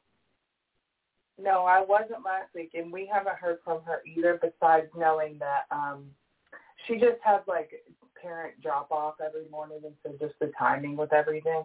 Right. But um, yeah, and yeah, and so we're moving spaces. Um, Turbo O2 is. I'm now with Turbo O2, Okay. and um, yeah, so it's just been us recalibrating. Oh, okay, that makes sense. Yeah, I mean, everybody has busy lives, you know. I mean, this is my life, so I'm always here. but uh, you know, I, I don't expect everybody else to always be here because stuff goes on. So we had that's right. We had Brian Fraser last week. So he Yes, was our that's- that's he was our wellness woman. Did you tell me he's our wellness woman? Yeah, Sorry. Incredible. Oh, Incredible great. guy. Yeah. Yeah, and so I'll be working with him now as well. Okay. Well, good. Well, he's welcome to check in too. Yeah. There's another reason I have to change the. Uh, well, we'll just call it the Wellness Wednesday or something. I'll, I'll make it, uh, you know, more generic so that uh, I don't say, you know, Wine, Weed, and Wellness Wednesday with Brian Fraser. Yeah. It doesn't Yeah. sound quite right. You know, with while anyway, you know, uh, there we go. I think I messed up my own joke. So, what's on your mind? Uh, do you want to tackle the fluoride thing? Because this is something that I discovered a post. It was one of the Substack posts, and we sort of talked about it, but we haven't really talked about it. And it's in all, it's in many, many water systems. I'm still trying to find out if it's in our own water system here. I'm not sure. So maybe you can tell me about that um, if you want to get into fluoride a bit, what it is, what it does, what it's supposed to do, why, how it got in our water, and all that kind of stuff. I'm curious. What do you know about it? So I we actually pulled up the 2021 um,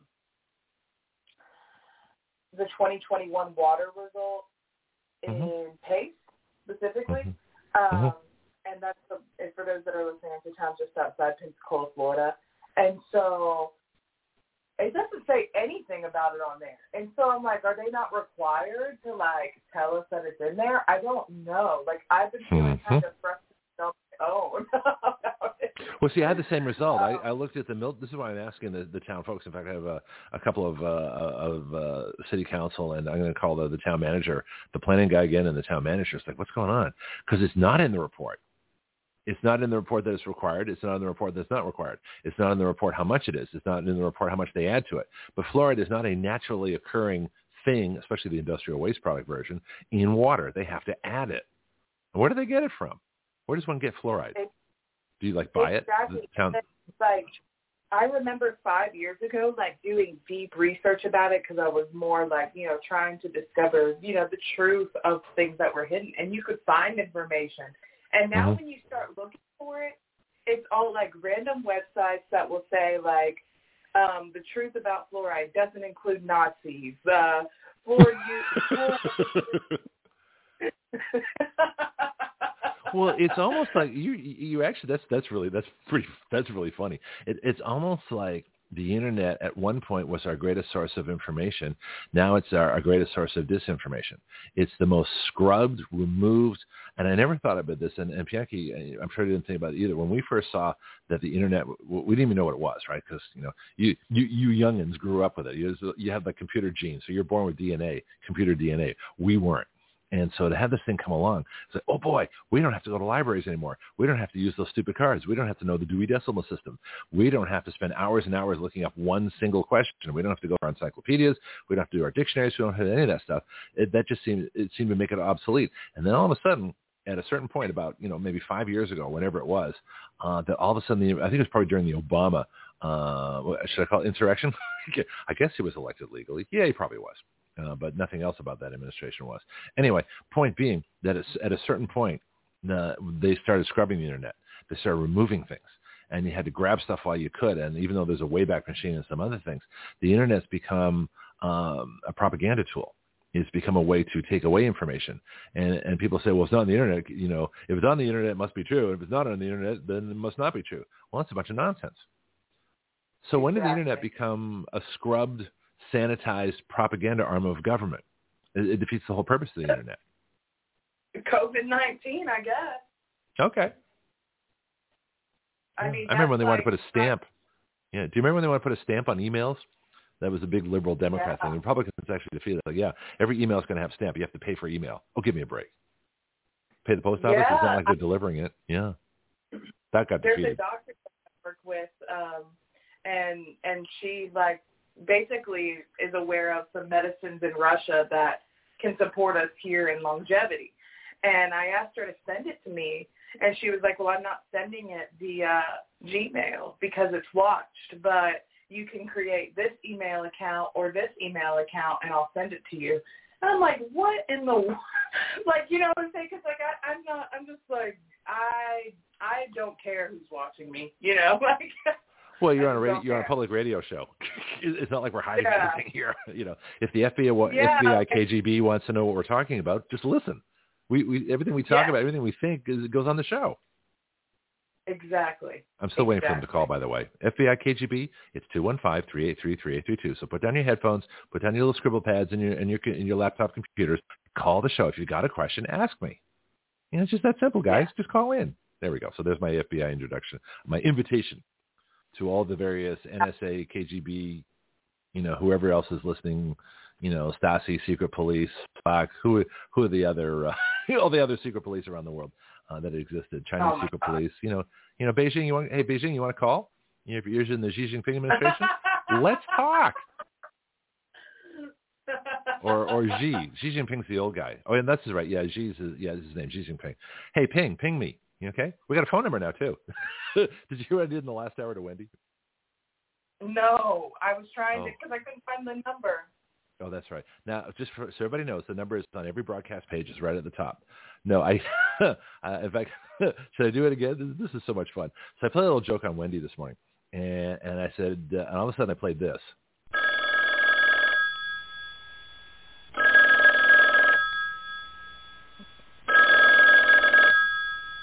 And I said, Wendy, it's for you. It's God.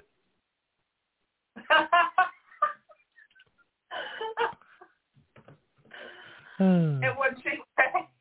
Well, unfortunately, I, I probably should have saved it because she's not in the best of health. She was like laughing very quietly, but uh, we'll catch her because Wendy has the most infectious giggle in the world. She wasn't feeling well, so I was hoping to cheer her up a little bit. But uh, you know, I, I have new sound effects. I play things like that. Apparently, Bianchi's cat ran under the bed and hasn't been heard from since. Bianchi, what's going on with Oh your my cat? Did, did did they come out? No, still under the bed. See, people haven't heard that phone ring for for years and years. Anyway, but uh, yeah, uh, so the so this well, Proton Mail I think is the best one. I got to get a Proton Mail account. Paige, you know any other good there's ones? What else is good? Um, she told me start mail. Start mail. Uh, It's spelled like Um, it's S T A R T.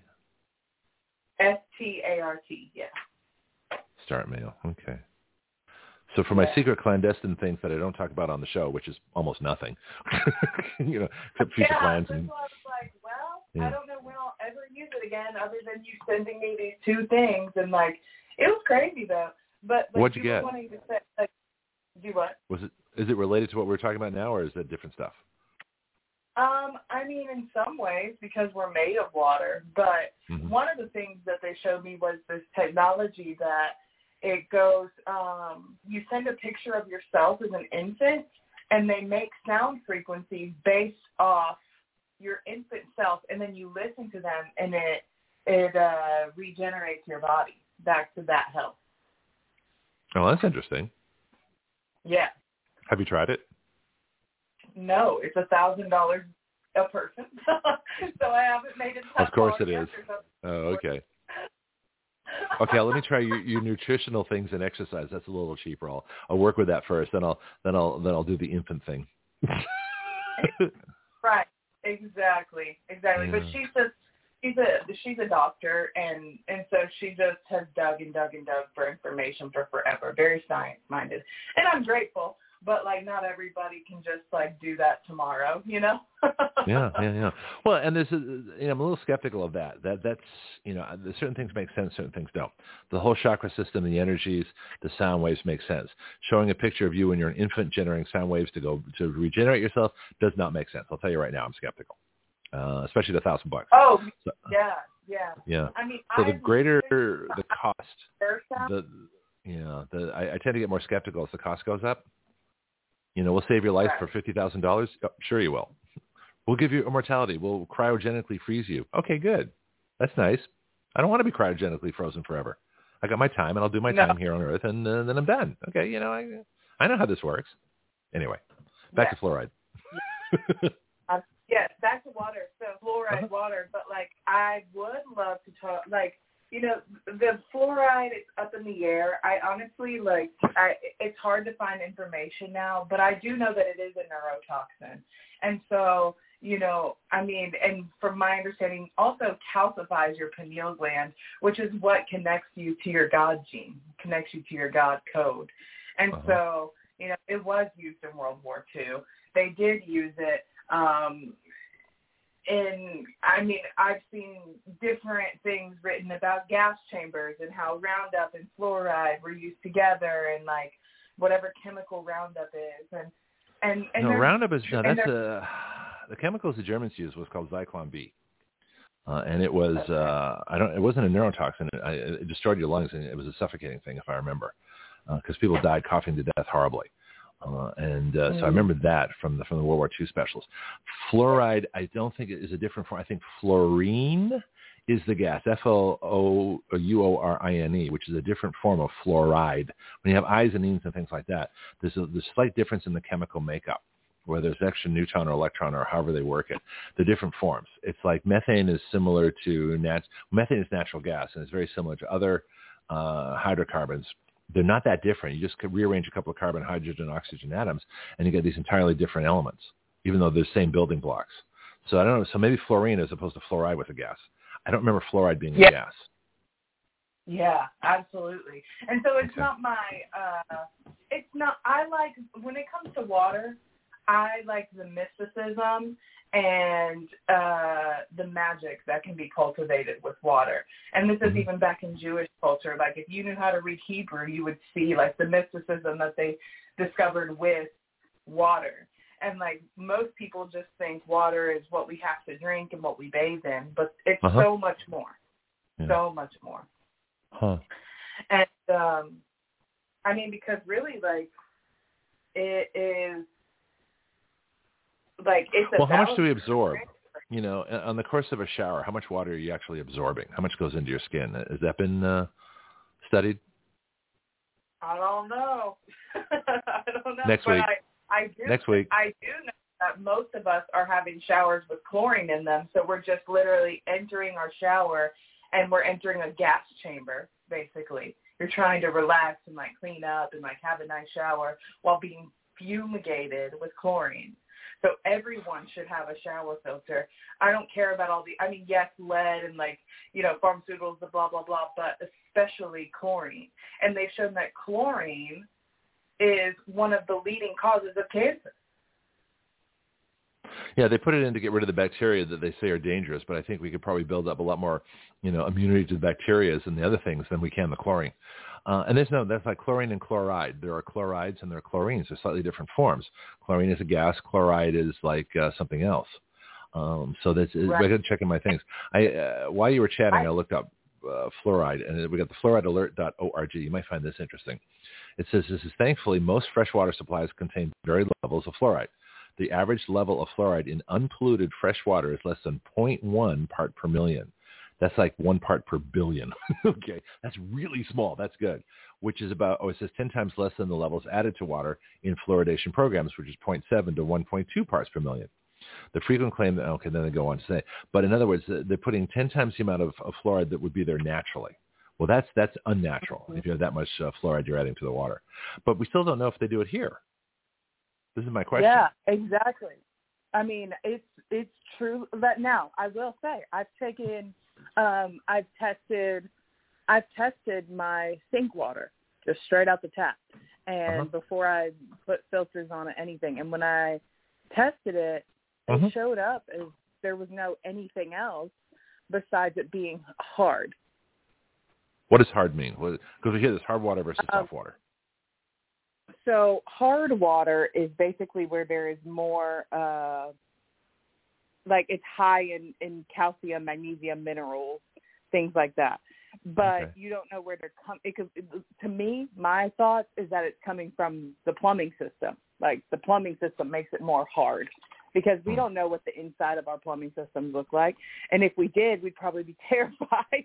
yeah, I don't want to see that. Yeah. Well, and, and that's another reason for the filter. You filter it at the tap. You don't, you know, because the the water might be fresh coming out of the uh, your water supply. Now we have wells here. I, I did look it up. I did look up the uh, um, the town of Milton, you know, the city of Milton water supply, and it's it's fresh water from wells. It's not a it's not a massive public water supply. Uh, it's pretty good water. Uh, I'm not sure what else goes into it. And the, the chemical, the, the pollutants looked very low. Bacterial looked very low. But the fluoride was the one thing they didn't mention at all. And that's what, of course, got me curious. Yeah, Paige Yeah. Yeah, and Yeah. I'm like, what's what's up with that? So maybe maybe I'll make a trip over to Pace Water one day and ask them. Well, we can call them. It's faster. I mean, there's definitely Yeah. signs. I want to start calling during the show. Yeah. Go ahead. Yes, and there's signs on the gates that say like, you know, like be careful chemicals. Like, and I'm like, okay. And Yeah. like, there, you know, we look at places like France, and they're using UV light to clean their water. You know, Hmm. like. So what are we like? We need to advance our systems, and Mm-hmm. especially, I think, Pa- you know, Pace and Milton is expanding more and more every single day. Like Well, that's another problem. exactly, yeah, I- that's my point. well- Like, okay, Well, I found something. Go ahead. Just like the upgrading of our systems. That's it. Yeah, yeah. Well, I looked up fluoride and fluorine. Fluorine is the element. I guess chlorine is an element too. Um, but fluoride is, is some kind of derivation of it. I guess it's an ion. Um, now, here's a question too. Then we'll get on some other stuff. Uh, industrial waste fluoride, which I think is what's added to the water, versus pharmaceutical fluoride, which is in your toothpaste. So I remember reading that pharmaceutical fluoride is, is different, is pure, and you don't swallow it ideally. You know, it's in your toothpaste, you spit it out. Um, without getting too graphic this morning, folks, but we all brush our teeth. Uh, But but the thing is that, you know, at least in my case, when I tried a non-fluoride toothpaste, resulted in a whole bunch of cavities. Um, so is there a difference in your studies between pharmaceutical grade, as they say, in your fluoride washes, fluoride dental treatments, and toothpaste, as opposed to the the industrial fluoride, God knows where they get it, that they add to the water supply? I don't know. I mean, so I'm going to read you this little blurb that I have Okay. from a, a government website. It's uh, well, the NCBI.gov website. Um, recently, ep- epidemiological studies have suggested that fluoride is a human developmental neurotoxin that reduces measures of intelligence in children, placing it into the same category as toxic metals, lead, methylmercury, arsenic, and mm-hmm. polychlorinated biphenyls. If true, this assessment would highly relevant considering the widespread fluoridation of drinking water and the worldwide use of fluoride in oral hygiene products such as toothpaste. To gain mm-hmm. a deeper understanding, we, re- we reviewed the levels of exposure as well as results from animal experiments, particularly focusing on developmental toxicity and the mm-hmm. molecular mechanisms by which fluoride can cause adverse effects. So I mean, and I have like because we are different generations. I don't know if you experienced this, but I remember my grandmother was very big on me going to the dentist every six months, mm-hmm. and I was not allowed to choose if I wanted fluoride or not until I was 18. And every six months post cleaning, so they've done opened my gums up, right? Like they've mm-hmm. flossed me, cleaned me. They'd make me swish fluoride. I think for one minute every time I would leave the dentist. Hmm. And I hate I remember being so pissed, you know, but I was a kid and they were like, Well, you don't get to decide. So Oh, um, listen, I'll tell you hard stories of things I didn't get to decide. Really interesting. But in Toronto, no, when I was exactly. a kid, It's just like and that's all people and then they've shown that Mhm. it, you know, catalyzes low birth weight. Um, you know, it's it's just crazy. It's crazy. So definitely see, a neurotoxin, but it's Yeah. being hidden from us wh- what all the stories are. And then it's only been added to the water since the 1940s. hmm Oh, interesting. Yeah, So, right after World War II. How about that? When they might have generated. A, yeah. Well, World War II. I mean, was it used in military production? I mean, there's your Oh, yeah, yeah. there's your there's the connection. So let's let's take a look at that. So here's what I know about fluoride. Uh, it was added to the water when I was in Toronto, and I was in Toronto in the 60s before I went to Australia.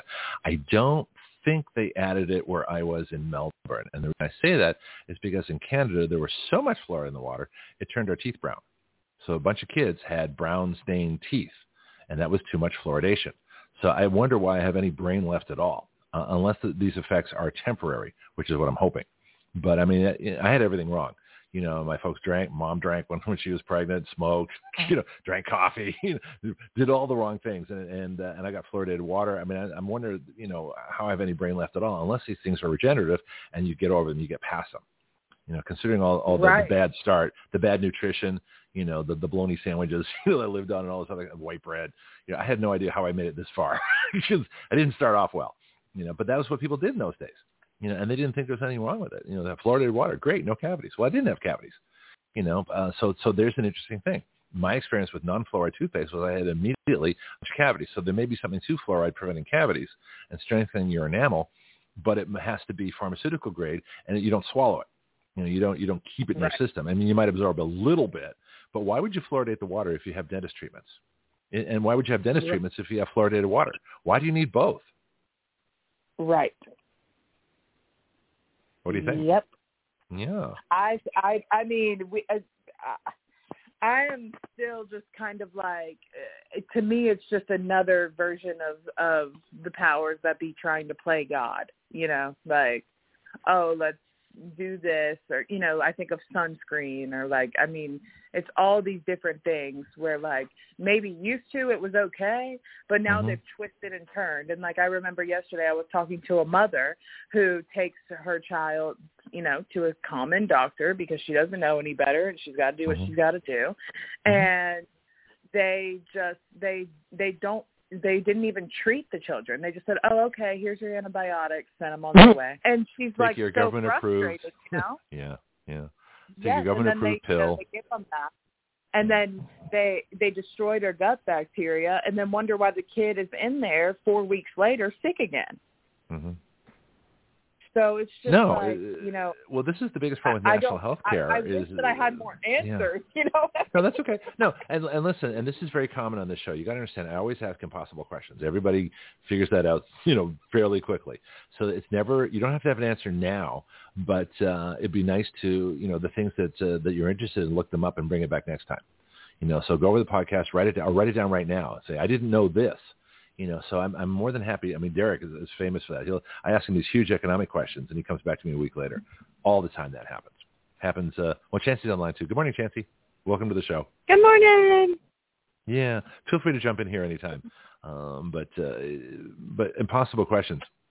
Pianki knows that. I mean, Pianki's here all the time too, so he knows that. Uh, the, the, and and that's part of the, the the the intrigue of this is that you don't have to have the answer right away. I don't expect an answer. I just want to know what you know now and what you find out later. Sound good? Okay. Yep. Chancee, what's your uh, what's your story on fluoride? What can you tell us to to get us rolling here? Oh yeah, I came. My my quote for the day is: "It's time to start growing your own water." Ooh, now there's an interesting thought. Yeah, it's tell. It's how, like how do I, don't, grow my own water? I don't, I don't. Yeah, it's like I don't care what's in it. I don't care what they're doing to it because there's nothing. Like they're going to continue. Even the little report from Pace Water that I looked up says nothing about fluoride. But I'm Mhm. like, there's probably fluoride in it, you know. And then that tells you that it's in range. Well, who created that range? And Mhm. so, of course, the paper is going to look like it's fine. So I'm come to it's just like with vegetables, like or whatever fruit or whatever. If you want it, you got to grow it. And so you need Mhm. to grow your own water, which means filter your water, buy something that makes the water safe. Forget about all the problems because we we're not going to fix them all. And that's it's not about like giving in or giving up, but move on. Not you, but like just move on and get something that you do trust. Like get an air Mhm. purifier that you do purifier that you do trust and say screw the man big birdie finger to the water company big birdie finger to the big pharma like just be done and quit Yeah, but I'm the man. have the power Don't say that. I'm No. the man. I'm the man. yeah well I'm the uh, yeah me too Okay, yeah, fine. I'm the one you're, man. You're the man but too. anyway, yeah. So it's just one of those things where I'm like, dude, just I don't know. They're gonna, Yeah. you know, have people saying now that like the whole they're giving the cattle these vaccines. So you're fixing to just you're not gonna know only. left from right. Yeah, you're, and you're not gonna Wild know. caught salmon. You know what I mean? That's about it. That's yeah, about the but we, fish we, left. like, you know, yeah, yeah, and then the fish are in water that chemicals have been poured in all day, and they say that they're farm raised, and so Mm-hmm. if if you go down that rabbit hole, you're, you know, you've got No, cancer no and farm raised. die in two weeks. No farm fish. Yeah, And they're gonna be as bad as farm beef. Yeah. yeah. Well, I know. Okay. Well, if I went out and caught a fresh fish from the Black Water River, that Mhm. or not Blackwater, wherever Florida town is you're familiar with, that's Mhm. still fresh caught, but I'm not going to eat it because there's chemicals floating around in the water. You know, so they it's the same thing with um eggs and chickens. They're like, oh, they're farm, they're they're free range, and it's like, well, okay, but is your grass sprayed with herbicides and glyphosate? So they put those words on there that make you feel like they're doing something special, and then who knows if they are? So at the end of the day, there's no way to freaking know unless you test your own food. And then how are you going to Yeah. do that? You're going to No, take I get my eggs from. Uh? I have a new. I have a friend with a bunch of chickens. They're starting their own egg biz, Uh-huh. and so uh-huh. uh, you know, so they're they're they're in the they're in the cabinet. They're not They're in the in fridge. They-. They haven't Uh-huh. been dipped in uh, in stuff and chlorine to ruin the shell, like Judy Mikovits says that all all these uh, commercial eggs they're all dipped in chlorine and they have micro cracks, so all the bacteria gets in them. So right. you know it defeats the Right. purpose of, of of eating eggs when uh, they're all Right. contaminated. Every every egg on the store shelves is contaminated. If it has to be Mhm. refrigerated, it's bad for you. So so no Right, so don't, don't buy store bought eggs. Yeah, I'm getting right. And then if, if you really want to get if you really want to go down the thing is that what's that chicken eating? It doesn't matter. So Mm-hmm. if that just like Dr. Judy and me talked about that, she said unless you have a uh, have your chickens in cages with hemp planted around them to pull the impurities out of the soil, those chickens are eating glyphosate, heavy metals, Roundup because it washes off. You could have Yeah. a great yard. So if we, you know, there's always something that we could pick apart, and then that's why there's no reason, like we can't control it all. There's no way to control it all. So Well, if how- you just hopefully feel safe in what you're doing, Yeah, but how resistant are we as human beings? Because you know, up until recently, the we're really life, uh, resistant. yeah, our lifespan was Yeah. expanding. I mean, the the the average life expectancy was increasing up until Right. you know COVID and some really serious problems. But I think that's depression.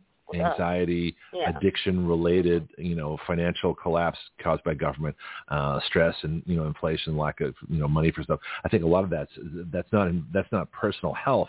That's, uh, that's artificial government imposition that's causing people to die early because, you know, they're just miserable.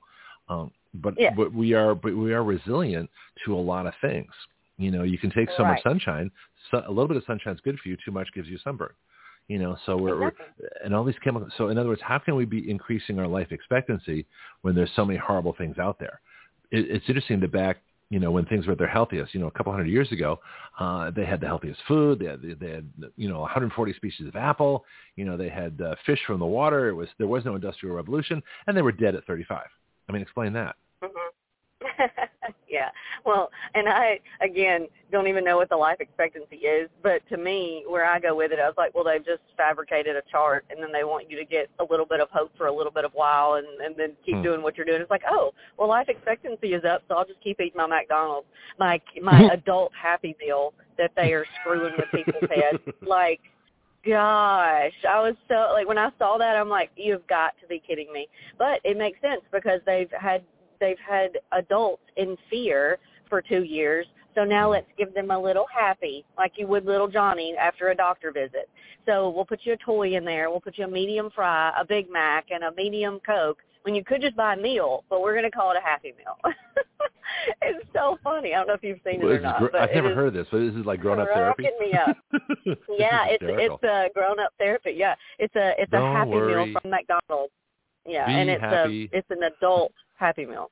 yeah. Yeah. we should play Bobby McFerrin now. Yeah, I've seen those. Do, do, do, do, do, do, do, do, do, do, do. But then did you see? Like I read happy. something the other day that Uh-huh. Then we got um, Yeah, go ahead. if if honey. Oh, go ahead, Bianchi. If you need to talk, Yeah. I just talk over you. Yeah, I've seen start those advertisements for adult Happy Meal. Man, I tell you, what's the world Yeah.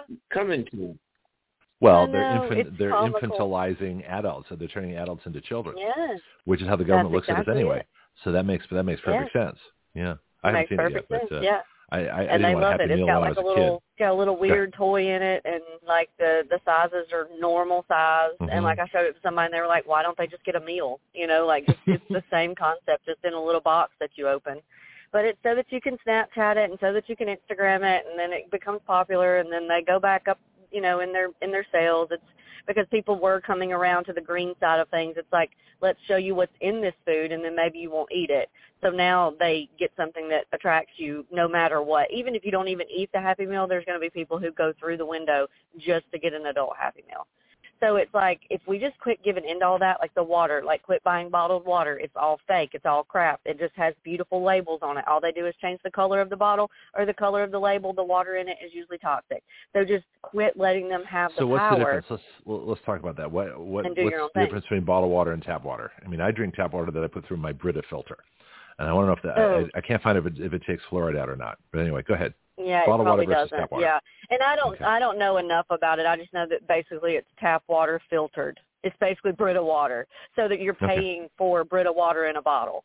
Yeah. Okay. So a lot of these companies will just have a huge water filter, and they Mhm. filter gallons and gallons of water, and then they test it, and then they add back what they think it needs Mhm. in order for you to be able to drink it, which is like Mhm. baking soda and other things. So you're just yeah, you're buying filtered water. So just buy your own filter and then I do. get yeah. you a nice It tastes better. yeah. You know, there's there's a different Yeah, difference. I know taking the chlorine Yeah. out because my my Yeah. bottle my my uh, water through my filter, you know, it doesn't smell. You know, there's like a slight aroma Yes. of chlorine I can I, Yes. out of the tap. Yes. So that's why I need a shower filter next. Got any good recommendations? Yes, the shower is huge. So yeah, Okay. so I've been I stay at a lot of different houses because we've been house sitting and all that. And Mhm. I don't think it's crazy the difference. Like I can get in one shower and my eyes immediately start itching and watering within Mm-hmm. like within 30 seconds of the water being turned on. And so there's something in the water. You just don't know what it is. So Mhm. you should it's yeah, and I can tell the difference in my hair from one shower to the other. So I've been been in Gulf Breeze, I've been in Perdido, I've been in Pace. So it's Hmm. just like it's really interesting. So you've got to have a filter and that's just your everybody's responsibility should be their own air in their home, their environment, their car, their business office, and your own water. And then go from there. Because other than that, everything else you don't know. Like you can't unless you take your food to a place and ask if it's the wax on it has got something on it. You don't know. The other day about I heard about bees. It's like bees can travel up to six miles or more is what they've, you know, determined.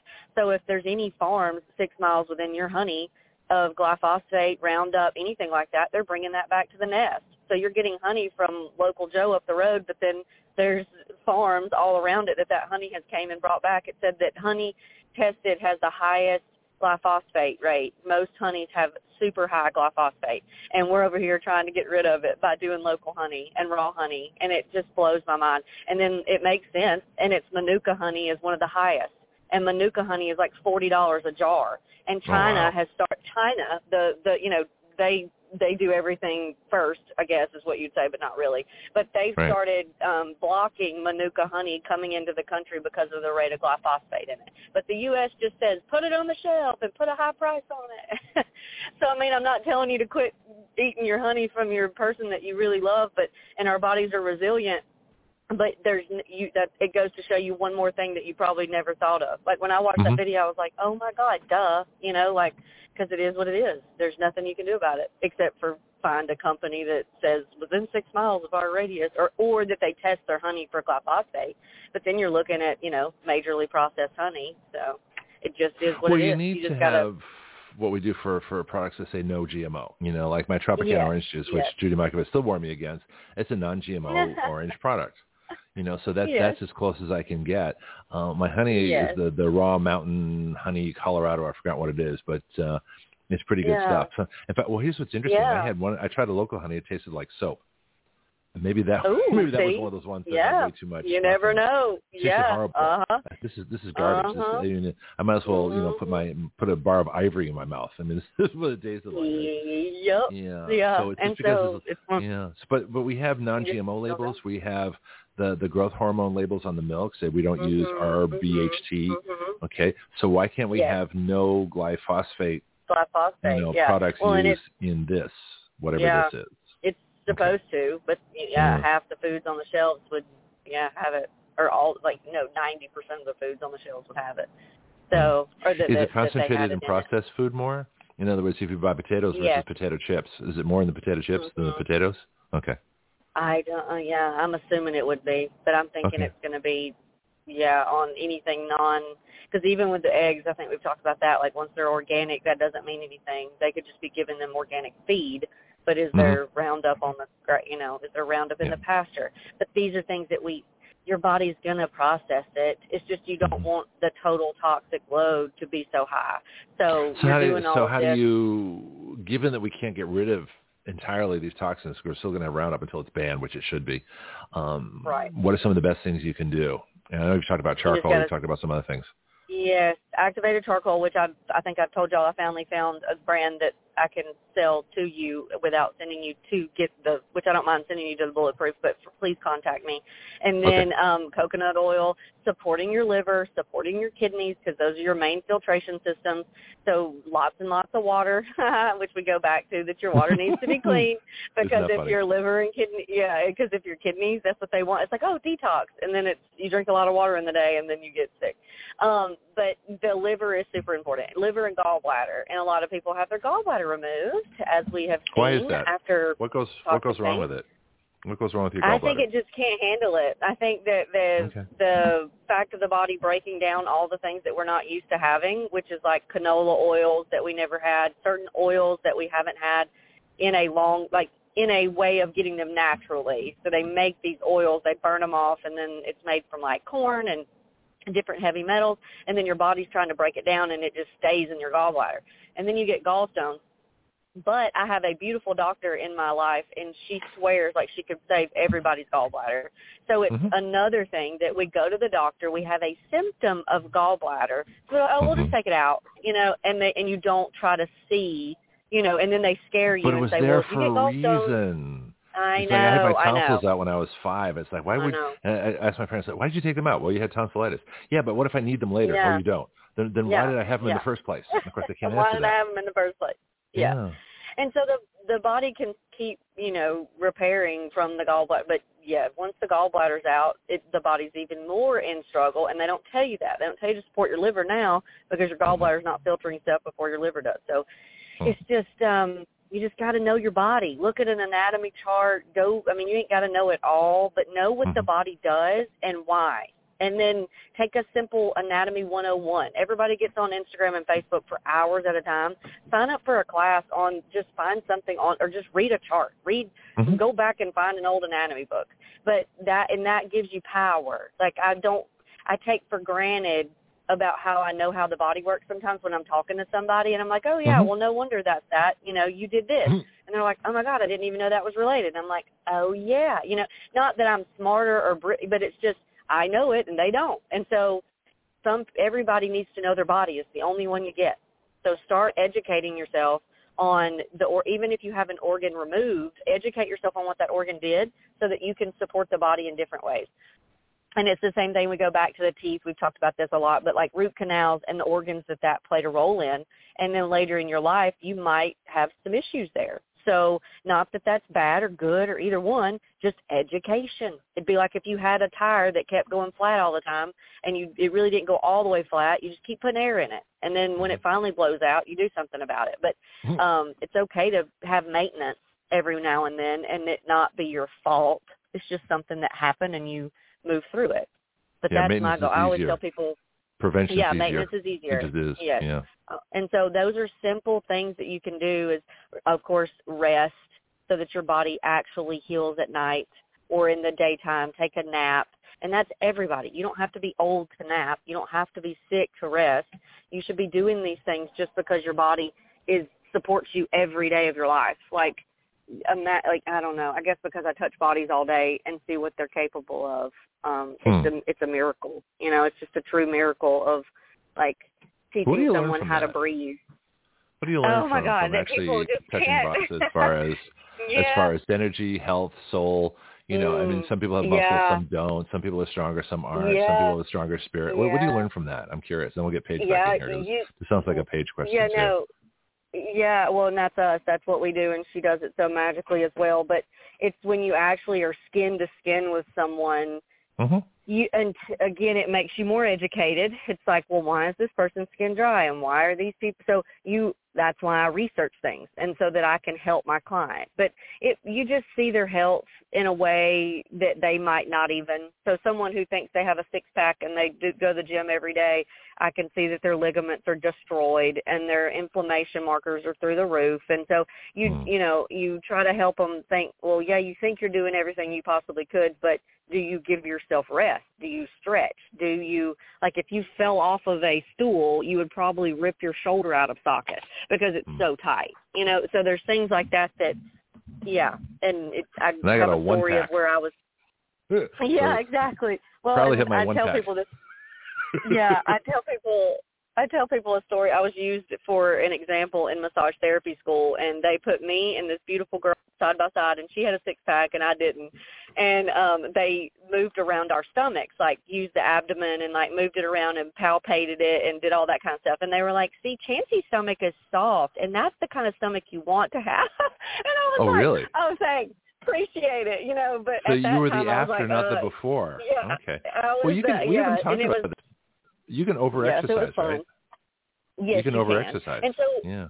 Yes, and I'm not saying that a beautiful six pack isn't you know isn't worth it. It's just saying like you know in that regard of even us visual people on the beach, you know, some people are are prone to judge someone by that, and it's not right or it's not wrong. It's just funny to be shown that in a way of like, well, yeah, it does. You can't have diaphragmatic breathing if your if your if your abdomen is so tight that when you take a deep breath, nothing moves.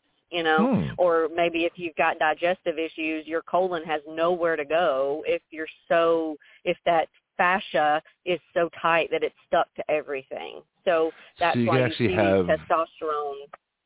This is interesting. You have too many muscles, and there's no place for your body to expand or, or go Right. because you've, you've yeah. so tightened yourself up. So wouldn't your body rebel at some point and go, "This is too much exercise and Yes. cause you pain and problems"? It will. Or do people just work Yeah, through all that and they just ignore it? no, What's, what are, what's it happening? will. Okay. Yeah, you'll see people with low back pain when they have really nice shoulders, or you'll see people with low back pain when their hamstrings and quads are beautiful. So it's like, well, something's going to give. Like you, it's pulling somewhere. But then you have people who know the body and they do stretch the fascia first, and they do Mhm. stretch the lining of the muscle first. But it's very rare to see someone who takes care of their body from top to bottom, inside and out, which none of us know exactly what to do. But you see these bodybuilders and you see the runners and that yeah. So it's just interesting. Like when i started running i thought running was the thing so i started running. Well i have scoliosis. I shouldn't run more than like a mile because my hips are off and my shoulders are off. So it messes up my whole back and my whole neck and i can't walk for two days. You know so ever there's some people who just go out there and think well exercise works for this person so i'm going to do this exercise for me and that's why each person that's what we keep going back to each person needs to take care of their own self Mhm. S E L F. Your higher self, which is your soul, your spirit, your whoever you want to believe in and go to, God, and and then take care of your body that that gave you. So it's it's uh it's easy if you think about it. Nobody else. You don't really need anybody else until something goes wrong. And if you keep things from going wrong, you don't really need anybody except for Yeah. yourself. Yeah. Yeah. So, and be selfish. You know, it always comes back to that. But water, I know that was really important to you. So we need to that Paige. I'm sure she talked about her Kangen, the Enagic. Like, there's a machine that she has that is literally a medical device for water. And there's, it's not about, wh- it's not, oh well, this filter works and here's this. It's like they have scientific studies to show you what the water does. So that everybody can afford that, but find one somewhere and see if someone Well, can she give you actually some water. think sells the water. She sells the water from that machine. She does. That's what I mean. Yeah, it's a water share. Yeah. And why not? She- you know, like somebody yeah. somebody told me the other day that they were hesitant about using essential oils because of how the multi-level marketing thing has became, you know, it's, oh, it's a multi-level marketing. I was like, okay, so when you go to Target, the brand on the shelf is another brand, and Target is marketing it, and you're buying it. So it's the same thing. We just don't think that way. And Target makes more money off of that product than the person who put it on the shelf because they bought it from someone for a discounted rate and sold it to you for a higher one, and you paid the higher one instead of going to the person that put it on the shelf. So That's it's not really the multi-level when you get though. Uh, that's just that's just marketing. It's That's level. just marketing. You know, that, well, that's the from yeah, it producer is. to, to wholesaler. Yeah, Yeah, producer, it's wholesaler, retailer. Because That the way that I see no. Is that if someone else wants to buy that stuff, take it to their store and sell it, that is Yeah. multi-level marketing. And if there's Okay. a video on it about that, like explains it. But long the definition story has short, changed. no one wants to go and support their small business anymore because they're scared. Oh, well, she's Yeah. charging for water or she's charging for an essential oil. It's like Uh-huh. everybody does that, and you're paying more for it because that person doesn't even know why it's on the shelf. They don't even believe in the brand. So anyway, You see, I understand it differently. though. Multi-level marketing to me is like Amway. So in other words, you're you're marketing Yeah. the you're marketing to have people market your product. So in other words, you you make a, prof- a profit off somebody else selling a product. So Amway, they say it's not multi-level marketing, but of course it is. Uh, in other words, you go in and you someone sponsors you, and you sell so much stuff to help that person above you. And so that's one level. Mhm. And then you get a bunch of people Yeah. to sell the, the same products for you, and then you get a percentage of what they make. Then the next person gets a bunch of people to market the product, and then and then they get a percentage, and then you get a percentage, and it works its way up the chain. So that is how I understand multi-level marketing, in that you're really marketing the idea of marketing. So you're selling the marketing. You're not selling a product. The product is incidental. The real profit is made in how many people you can get to sell the product and how many people those people can get to sell the product and how many people those people can get to sell the product. So the, the higher up you are in the chain, the greater your income for doing nothing because everybody else is selling the product for you and they're trying to get more people to sell the product and that's that's how it works. That's how I understand multi-level marketing. It's not the standard Right. producer, wholesaler, retailer. That's just normal. That's just marketing. It's not multi-level it's, yeah, because you're not. Go what ahead. you're seeing is though? that they hide the other levels. So you just Mhm. took it to the extreme, of course, because you're Greg and you gave every definition under the sun. But it's the same thing as like the person who makes the shoes is making nothing. The person, okay, the person who makes the leather is making hardly nothing. Then the leather is bought by the leather provider and it makes the shoe. Then the person who comes up with the shoe idea makes a little bit more money. Then the person who puts it in the box and makes it pretty But they're all makes a little value. bit more money. They're all adding Yes, value it to the is. product. That- see, that's the difference. and that's no, the see, same I, I, I thing. just, yeah, I'm going to disagree with you here. That Okay, I'm not spending nine minutes sim- arguing about No, multi-level. Well, marketing, okay. so but I'm going to give the show to you, or we can change the subject because you take it, you do it every right. time. Yeah, you do it every do? time. Because I'm What? not even. Uh, yes, I'm not comparing it as in saying I'm comparing it versus saying it's the same thing. And Okay. that's just who Chancee is. I'm stu- like I'm saying people don't want to spend money with a small person who might be making more money off of someone. Mm-hmm. Like, oh, she's multi-level, so I don't want to support her. Well, why not? What if I did the work to get there? So Yeah. you'd rather just walk into Target and buy a product that makes Target 50% and you don't know Target, you don't know the owner, you don't know the manager, you don't know anybody. So I'm Mhm. saying like you you say no to multi-level marketing because of this, but you don't look at it as well everyone out there is screwing you. Like when you go to the food restaurant, they're screwing you. When they, they when you go somewhere else, they're screwing you. If you want to look at screwing you as, well, she's just taking money and she didn't do anything. Well, they all are. We everybody out there is doing a multi-level something, as in someone helped them out, and then they are helping someone else out, and because someone else did it, they make more money by doing nothing. Does that make sense? Like that's what I mean. It's like a it's a mirror. It's not the exact same thing because it's not a product on a shelf that is like a bunch of different people making money off that same product. But it really Mhm. is in my eyes. Yeah. No, I, I And know I think it's because. I'm sitting here in front of a Um, shoe store. Like I'm like, yeah. those shoes were made by little Indian kids, and the Indian kids didn't make anything, and then the next level made a little bit more, and then the next level made a little bit more, and it's all the same product. But Well, we, see, those are at the end production levels, not as it. opposed to marketing levels. And I'll, just make the one last It's thing. We can same. get back yeah, to fluoride. Yeah. But a production level, in other words, if one person, Yes. you know, uh, raises the cattle, tans the leather, makes the shoes, boxes the shoes, Mhm. advertises the shoes, and sells directly over Mhm. the internet, they they're controlling every level of production. So they're going Right. to get the maximum profit because they're putting the most work They in are. and they're adding the most value to the product. This is my economic side coming out. All right. So this is like a Derek Park discussion, you know. But uh, Mhm. but what you're talking about is is saying that uh, you know if it, the le- the different levels of I would say it's production, multi-level production, not in so much marketing. Um, but that's just in Mhm. other words, if Yeah, one person can do it all, they should make all the money. But people are suspect of going to the farm where they grew the vegetables, where they canned the the fruit, where they made the you know the the preserves for your toast you know and it's, it's saying so so why why would people trust and this is where i agree with you why would people trust a large company you know like like Yeah. a target or like a uh uh you know why would you buy your food at walmart you know because you don't know how many Yeah. glyphosate things are in it as opposed to the local farmer who produced it and so what this is this is you, you've raised a really different a really good topic i just think it can get confusing just by the terminology you're using so if we talk about Right, because you know I don't why like not go to the local person what's that Yeah. Yeah, because I don't like words that people stick to the definition. Like when I say multi-level, that's where I stop. But yeah, I get it. The marketing is a whole nother advertisement and production is a whole nother Yeah. thing. But like multi-level anything. Like Mhm. he, literally what you just said. Even if like Joe made the shoe, built the shoe, did the shoe, sold the shoe. What Mhm. if Chancee wants to come buy his shoes and put them in her boutique and sell them for ten dollars more? That's multi-level. Yes, Yep. Joe got all his money. He sold them for forty. I sold them for forty-five. Yeah, but- I make but five dollars off that shoe. Joe, but you couldn't buy it if Joe's price was too high. Yeah. And you'll sell more of Joe's shoes. So you selling Joe's shoes, he makes a profit because you buy his shoes. Okay. So that, that's that's just that's just a free market. That's not that's not. I know, uh, and it's the same. Th- to me, Okay. it's the same thing as if a, if a multi-level marketing company is done right. hmm. Because my Okay. girls always make money off of me if they're if I am a good person. So if Mhm. I'm a good person and I make money that month, they all make more money. That's and so it benefits everyone versus them just trying to do it themselves. And then what if they don't know the owner of a boutique that I just got our oils in and now everybody makes more money.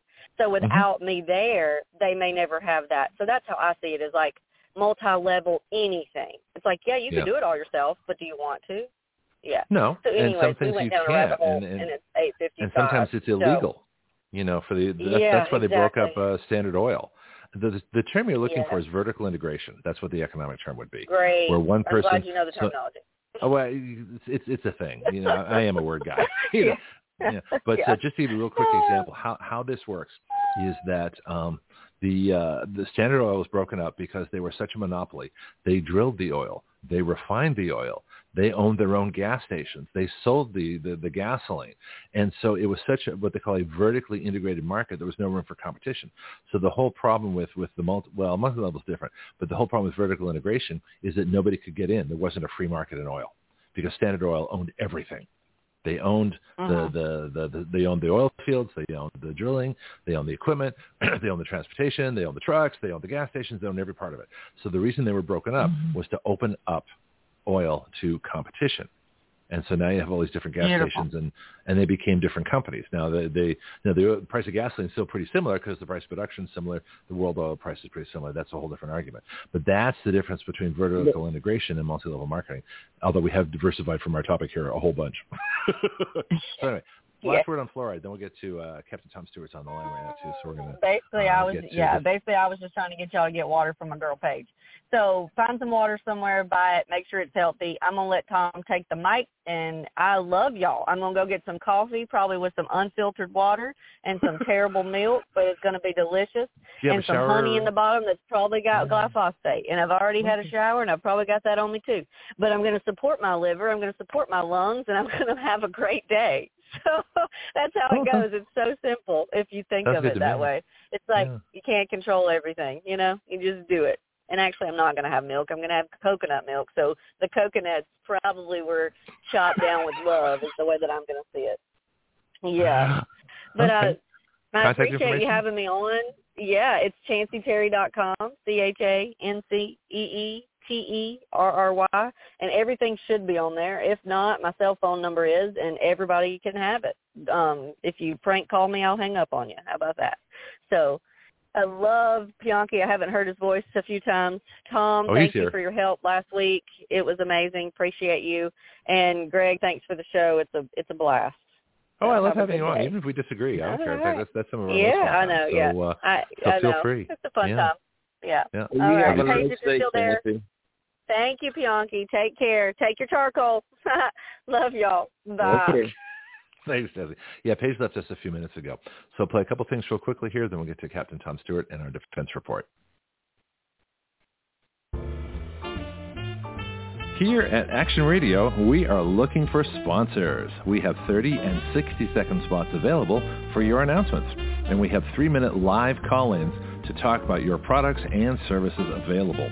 Action Radio is the next evolution beyond talk radio. Join us and let us help your business evolve.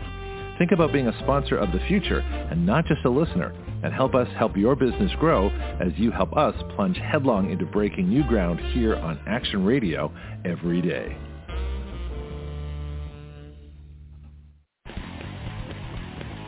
This is Greg Penglis for Strike Force, your source for pure energy.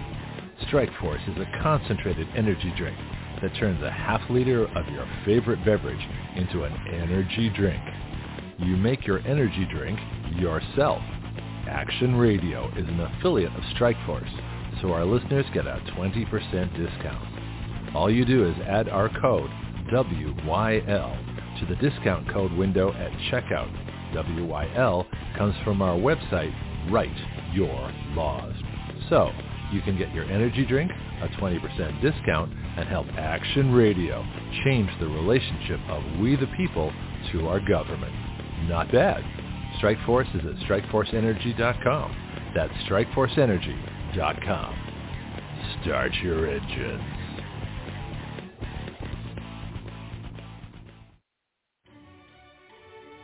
Hello, this is Greg Penglis for our newest shooting range here in Milton, Florida. Stand your ground. My friend Jason Myers and crew are creating an incredible facility for our city. Stand Your Ground is located at 6632 Elva Street. The phone number is 850-789-1776. Their email is standyourground1776 at gmail.com. Here you'll find either in process or already going an indoor shooting range, axe throwing, archery, a rage room, self-defense classes, concealed carry weapons classes, security license training, paintball, a full-service gun store, and 24-7 online ordering.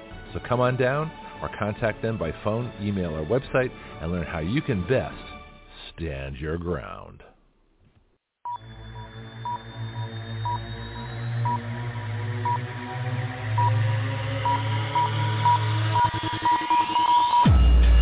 Action Radio, dedicated to fixing everything.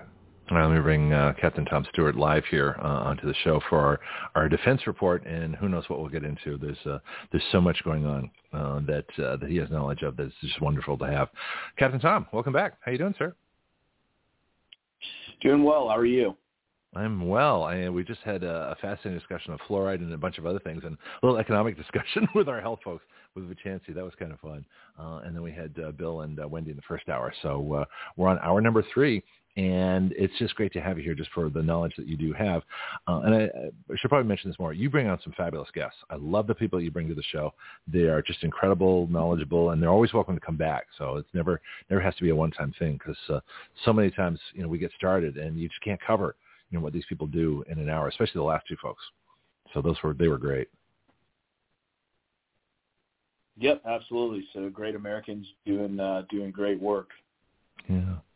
So let's let's get an update. What's going on with uh, the latest mandate? What are you doing these days? Um, any shows you've been on that uh, wonderful things happen? People you've talked to? What's what's your news? Oh, my news. Uh, we've been on uh, Dr. Gina discussing Biden's phone call to uh, Mm. Coast Guardman by the name of Zach Lash, who they're getting ready to throw out after the president personally called him, congratulated him, then had a news conference in regards to I'm so proud of the Coast Guardmen, first responders, and everyone down in South Florida helping provide support disaster relief for Hurricane Ian. Uh, right now, you know, Zach very much faces the same fate a lot of our service members do. They're throwing out, trying to throw 136,000 of us out over the mandate. Some are even trying to get out processed out after their respective service injunction between the Air Force and the Marines Mm-hmm. um, and Navy. Uh, we've had cadets that have been dismissed from the Coast Guard Academy recently. You've got cadets that have been dismissed from the Air Force Academy. In regards to this, loss of uh, pretty much loss of confidence in leadership is my personal. Uh, I think it's a leadership issue at both those service academies right now. And uh, right now, the Department of Defense has discharged over 7,700 service members.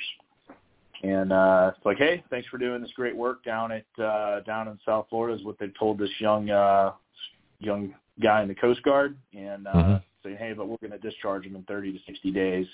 And uh, I find that absolutely absurd, and the American people should too. Uh, Vice Admiral Lee wrote an article on it. If you guys tune in to Tucker Carlson in the next couple of days, you'll get to listen to both of them speak. Tucker Carlson's been really good, and we're going to talk about Ukraine uh, in a little while here. But he's been amazing. He's saying things that I never thought would come out of somebody on Fox News. So either he's got the the, the golden contract where he's like, if you don't let me say what I want to say, I'm out of here, kind of thing. But uh, the way he was talking about, especially with Ukraine, that is really a Biden caused war. Uh, the way he's talking about uh, Hunter Biden's laptop, you know, the way he's just said that uh, he's amazingly critical of, of uh, things and people that nobody else is uh, on Fox News. Uh, maybe Laura Ingraham a little bit, but but he pretty much can say anything he wants. Do you, do you have any insight on that? Do you know do you have connections at Fox or anything, or anybody you've talked no, to? No, I don't have any real major connections at Fox. But I can tell you, as far as Hunter Biden goes, you got a former naval officer uh, you know, gets kicked out of the military for doing uh, basically doing crack, popping positive on a drug test. Daddy covers Mm-hmm. him. We're not not sure what kind of discharge he got, but that's something we Mhm. definitely need to FOIA and look up just for curiosity. And uh, but the latest on him, I think the latest Breitbart article I saw was him going down a water slide naked, which is uh, very uh, very conduct of a, of a naval officer. And uh, also, And who was know, that? Well, Hunter Biden wasn't. Hunter Navy, Biden. was he? Hunter He Biden was in the Navy? with his, with his crack pipe. Was he in the but Navy? More and more know that. things come out on him, and he's doing a great job letting those pictures leak out on Twitter and other social media platforms. And uh, Breitbart continues to get a hold of them and uh, use them against him. So very, uh, Wait, wait, very wait. impressive what we have going on in Washington D.C. right now. We have actions like this going down, but you know, people being thrown out for less. Now, let me just just to clarify. Did you say that? I didn't think Hunter Biden was in the Navy. Was he? He was in the Navy? Yeah, We're talking about two different people. Yeah, Oh, he see, got thrown out. Oh, okay. See, I, I had forgotten that tidbit, so thanks for reminding me. Um, now that's interesting because you know, with, with Daddy being uh, the VP and now the fake president, uh, I'm surprised he they he allowed him to get kicked out, or they have not have a choice. Don't know. Don't know the exact circumstances, but I knew it was drug related. Yeah. Um, No, not just that he's kinda- kicked out, but it, but it raised, you raised a really interesting question that I haven't really thought of: is favoritism. We know that deferments in Vietnam were were based on family connections, and you know nobody from from Congress, uh, you know, served unless they wanted to. The kids of, of members of Congress. Um, nowadays, do you have you seen uh, cases of favoritism of politically powerful, you know, CEO powerful, economically powerful celebrity people keeping their their kids in either in the military or some kind of you know honorable discharge on the way out? Is there favoritism going on with these mandates, and who's who's going and who's staying? I wouldn't say favoritism, but there's definitely some disproportional uh, administrative separations going on right now. Some guys are getting separated with general discharge under honorable conditions or Mhm. less uh, after going in front of the administrative administrative separation board, and some guys they're just letting out of their contracts by a certain date and they're getting honorable discharges. But there there has been no you know, one set thing uh, about the discharges. One thing that's significant is the uh, the National Defense Act that they recently passed for this fiscal year says, hey, you're able to change your discharge status, but now we got the Americans Act that's coming out, um, as well as uh, HR 3860 that Massie drafted that says, hey, we, Massie said we don't, he drafted a bill basis saying we're not going to go along with this mandate period, but the Americans Act is going to be able to reinstate service members and upgrade that discharge status from a other than uh, you know general discharge under honorable conditions, whatever they're given, which is the lowest they agree to, to an honorable discharge, or possibly reinstate service members. But you know, my my speculation once this bill comes out and they need to get it out on the Senate floor to vote, if they do get a chance to vote on it, I'm sure they'll just pack billions of dollars uh, onto it again, like they've done with some other bills, and they snuck into bills this year and possibly send that overseas as well. Well, that's uh, that sort of brings up our, our kind of gets to our Ukraine topic, but uh, the the military budget, you know, as to what goes into it. Like I, I think you know, spending on the F thirty five is pretty much a waste uh, of of an airplane. They're putting everything into this one airplane, and the the more you put in one airplane, the more you try and make it do, the worse it, it operates. You know, the F one eleven is is the is the prim, primo example of that. Uh, so, legislatively, do you? I'm trying to think. Are there are there people being dishonorably discharged for refusing the this illegal mandate? or is it all less than honorable? And, and how's that affecting people? Because that goes on every job It's been- application. For the, You know, most you- of you them ever right have. now, the guys that Yeah. have fought it all the way through have been general discharge under honorable conditions, and uh, which in itself is just terrible. Um, you got What is the general been- discharge? I mean, most people get honorable, right? And and how does that affect the rest of Yeah, your life? Yeah, most people get honorable, but you're gonna, you know, they lose their GI Bill benefits with the general discharge. Okay. Um, but yeah, so right now you have guys that have been in 18 to 20 years that are taking this all the way as far as they can. Uh, They're Mhm. going to these things called an administrative separation board, which is Mhm. basically a kangaroo court that the general, the court martial authority who's running it can basically choose who he wants to go. And uh, some have come out favorably for the service members, saying, "Hey, we found this order to be unlawful." Uh, mm-hmm. Lieutenant Bill Mosley's perfect example. Uh, order was found to be unlawful. Navy captain on the board immediately questioned it. Uh, said he was going to make some calls to congressmen.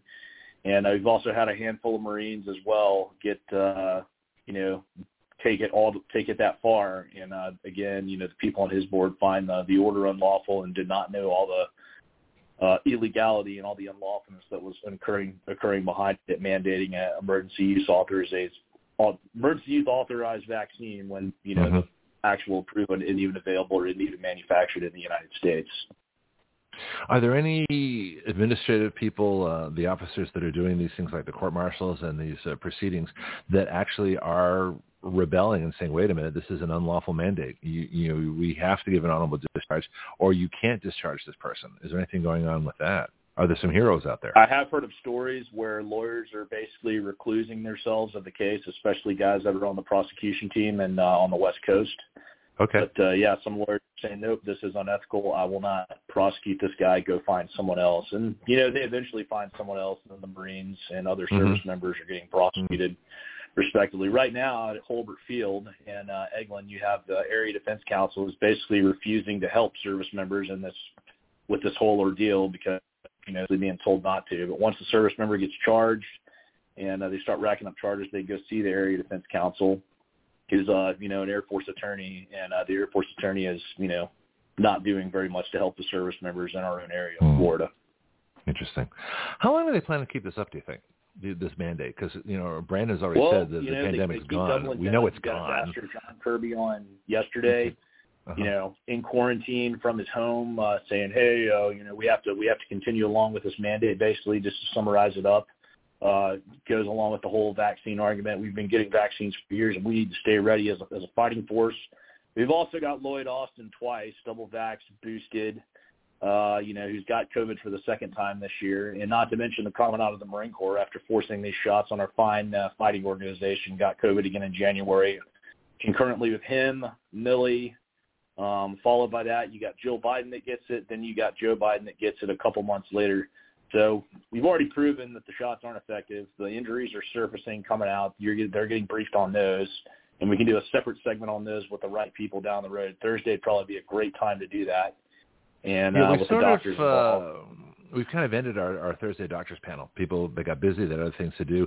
We got 18 weeks of it. Now we can always get bring certain folks back. I think Judy would come back, uh, Judy Mikovits, and uh, John Cullen is has a regular report. He has the global pandemic update, so we can always. Uh, work with him. He might do an extra hour before or after for guests and things like that than his own report. And so that was a that we had a great run on that. Uh, I'm hoping that those episodes all get transcribed and put in a book. That, that's one of the possibilities. Now, Judy mentioned that on the show, and so uh, we shall see. But uh, yeah, that's that's that's kind of halted for now. But we got 18 weeks. I expected like two, so I'm Yep, really absolutely. happy. Yeah, yeah, it's an amazing time uh, doing those those reports. Okay, so has anybody noticed I'm going to go all the up with a little musical piece from uh, Vladimir Zel- Zelensky real quick before we get into Oh, this, and sure, uh, we'll, please, we'll feel free. discuss that. Yeah. We'll discuss leadership. Go from there. Can you hear it? Not really. Now we can.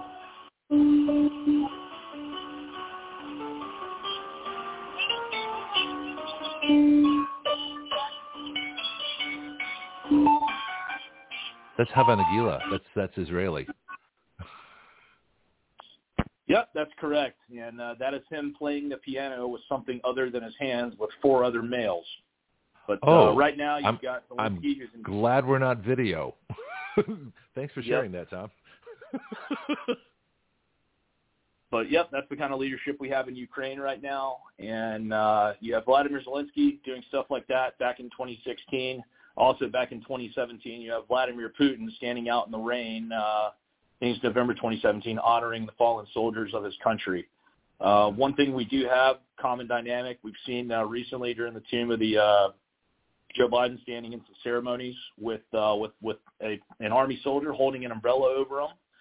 And uh, you know, previously when uh, Barack Obama was in charge, we also saw a young Marine in his dress blues holding a umbrella over uh, over Obama while he was giving a speech. Uh, one thing Putin does have going for him, he's a KGB officer, military, has pretty good bearing, strong speaking ability, strong leadership abilities, more than I could say about Zelensky from his previous video I observed. But one of the quotes Vladimir Putin had from uh, that that interaction of him standing out in the rain when asked, "Hey, why, why didn't you have umbrellas when you were at the tomb?" He basically told his countrymen that I am not a piece of candy; I will not melt. And I'll leave it at that, and I'll open up with that. Yeah. Yeah, Putin's an interesting. But right guy. now, Have the you... Ukraine. Uh, Go ahead. You know, they've taken Yeah. over the the eastern the eastern region.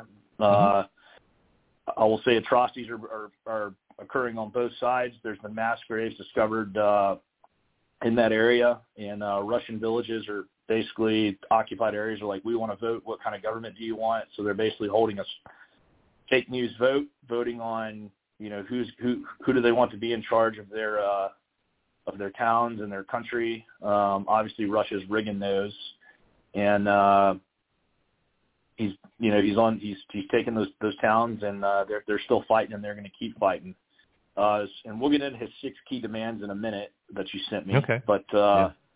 you know, we, we you know you drive around some parts of Florida, you drive around some parts of California. One thing I saw in California when I was there was Ukraine flags everywhere. People don't understand the you know the background and the impact behind the Ukrainian conflict. They don't know about you know the ceasefire agreements that were in place that Ukraine basically violated, Yeah. and uh, no one no one wants to talk about that. And then when you pull you try and pull that up on MSNBC or news, kind of like I was telling you about that documentary, you know, that got censored, pulled off of CBS's website that's not on Rumble. That's what I'm seeing researching these stories in the news media. Stories completely disappearing, and you have to pull them off of third party uh, sites. Um, Yeah. but here we go. We got Mark Hamill, Luke Skywalker, who's double vaxxed, boosted. Uh, Zelensky has made him a ambassador, uh, or basically he's an ambassador to Ukraine under the United 24 fundraising platform, which is supporting Army drones projects benefiting Ukraine. Tying into last week's show and the week before that, you have basically these drones. Like I said, they're using these drones to call in artillery strikes uh, on both Right. sides on each other, and Ukraine's using said drones to kill Russian troops. So, you know, Mark Hamill's funding it. We have Luke Skywalker now, uh, who has gone over to the dark side with his booster shot. And uh, quite frankly, it's safe to say Mark Hamill funding this thing will have Russian blood on his hands pretty soon. Um, Zelensky's very excited to have him uh, as his Ukrainian ambassador to support its defenders. And uh, for, according to him, for you know, in the article, for Ukrainians, this means a lot. And uh, you know, just to quote Zelensky here, for Ukrainians, this means a lot. As in Star Wars, good will triumph over evil, light will overcome darkness. With you on the team, there is no other way around it. You know, Still, uh, his, yeah. Go ahead, Piaki. you know, young man, that's a good observation on your behalf.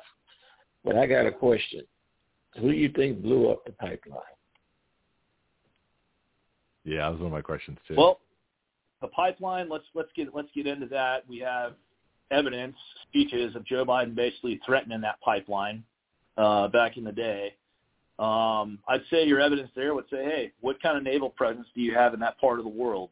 You know, that's something you can look up, open source, find out what ships are out there. I'm sure we got Russian ships in that part of the world and American ships, possibly the Chinese running around. But that's a great question. I mean, speculating. I know Russia makes a lot of money off that pipeline, exporting oil to exporting oil to Germany. I could not see them doing it themselves, but you never know. You've got all kinds of third world actors in that area, and uh, you know it's, it's going to be tough to say. But if you really want an accurate picture of who's out there and who's operating, look at some of the ships and some of the flags that those ships stand under that are operating in that body of water, and that might help you get to the answer to your question. But politically, to, to gain from it, Russia, I don't think will have any any political gain from it. You know, um, and financial gain. But you know, you got other countries that might be inst- trying to instigate this. See, I thought China. You know, and first of all, if we did it, it'd be too easy to trace back because they're so incompetent there anyway. Uh, I found a video that said there was a French sub uh, that surfaced in that area. They had some kind of fire on board, and so they were brought to the surface. They may or may not have done it. Uh, the water's only a couple hundred feet deep there. This is not a very deep area of the of the Baltic Sea, and so it wouldn't be that hard for for you know charges to be placed down there. Um, but I always look at you know follow the money. Who who gains the most? Russia gains nothing. Europe gains nothing from this because they lose their pipeline. They lose their energy. They have enough energy problems to begin with. So the only people that I can see gaining are us to create more conflict, to, to walk us into a war as quickly as possible. That is that everybody loses this one. There's nothing good comes out of it. And China, um, because they get to maintain conflict between Russia and Western Europe and the United States. So I think China has the most to gain by blowing up that pipeline. But again, what if it were traced back to them? That doesn't do them any good. So I'm not sure, other than our wacko permanent war class, who would do it. I'm not really. I don't know. That's what you know. This is, what, this is speculation. Has anything been found out? Have, have the Swedes gone down to uh, investigate? Have they? Uh, well, do you know about underwater demolition? How, how traceable are underwater explosions? Did they leave a, a signature? You know, is there a seismic thing you can you can characterize them? Do they have like a fingerprint or whatever it is? How do you how do you identify uh, an explosion underwater? Well, that's well, that's well, that's great. You bring up you bring up the seismic stuff and the. uh that stuff. I would not be surprised at this point if certain people try and blame climate change as a reason for that for that pipeline road.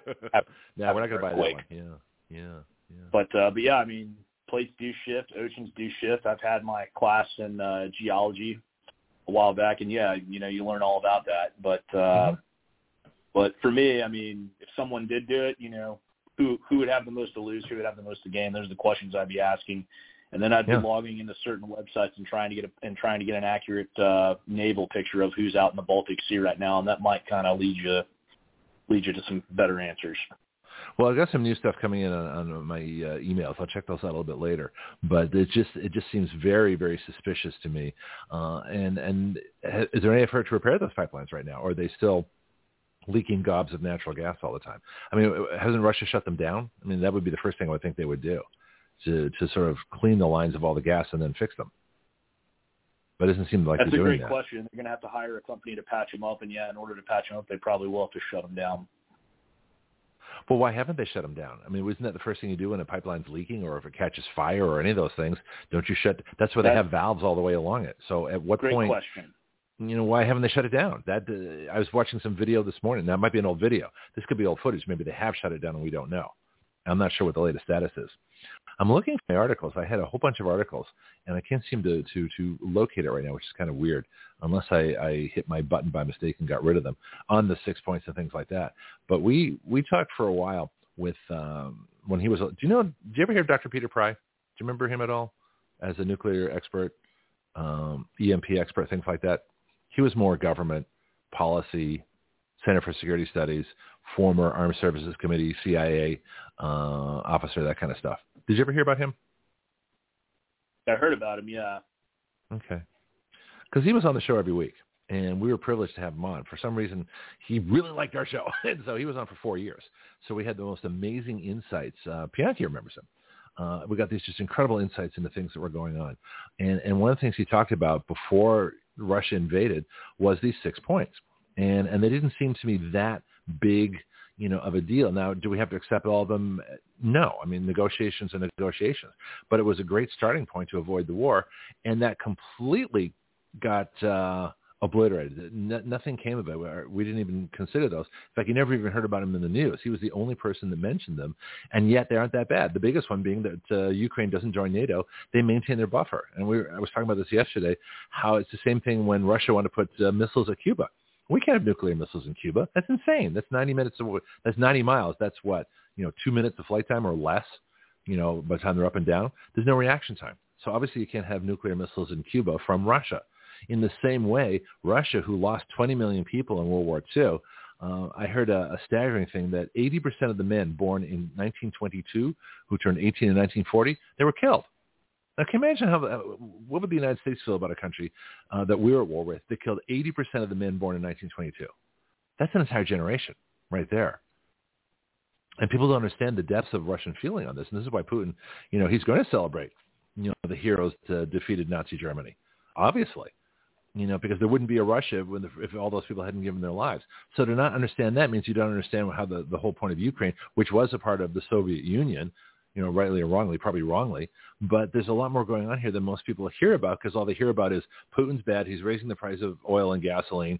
You know, he's some people know he's KGB, but we're the good guys, they're the bad guys, and it's just not that simple. It's like we're the bad guys, they're the bad guys, Ukraine's the bad guys. There are no good guys here in this war that I can see because Zelensky is a dictator and he's he's not running a democracy. He's a former stand-up comic.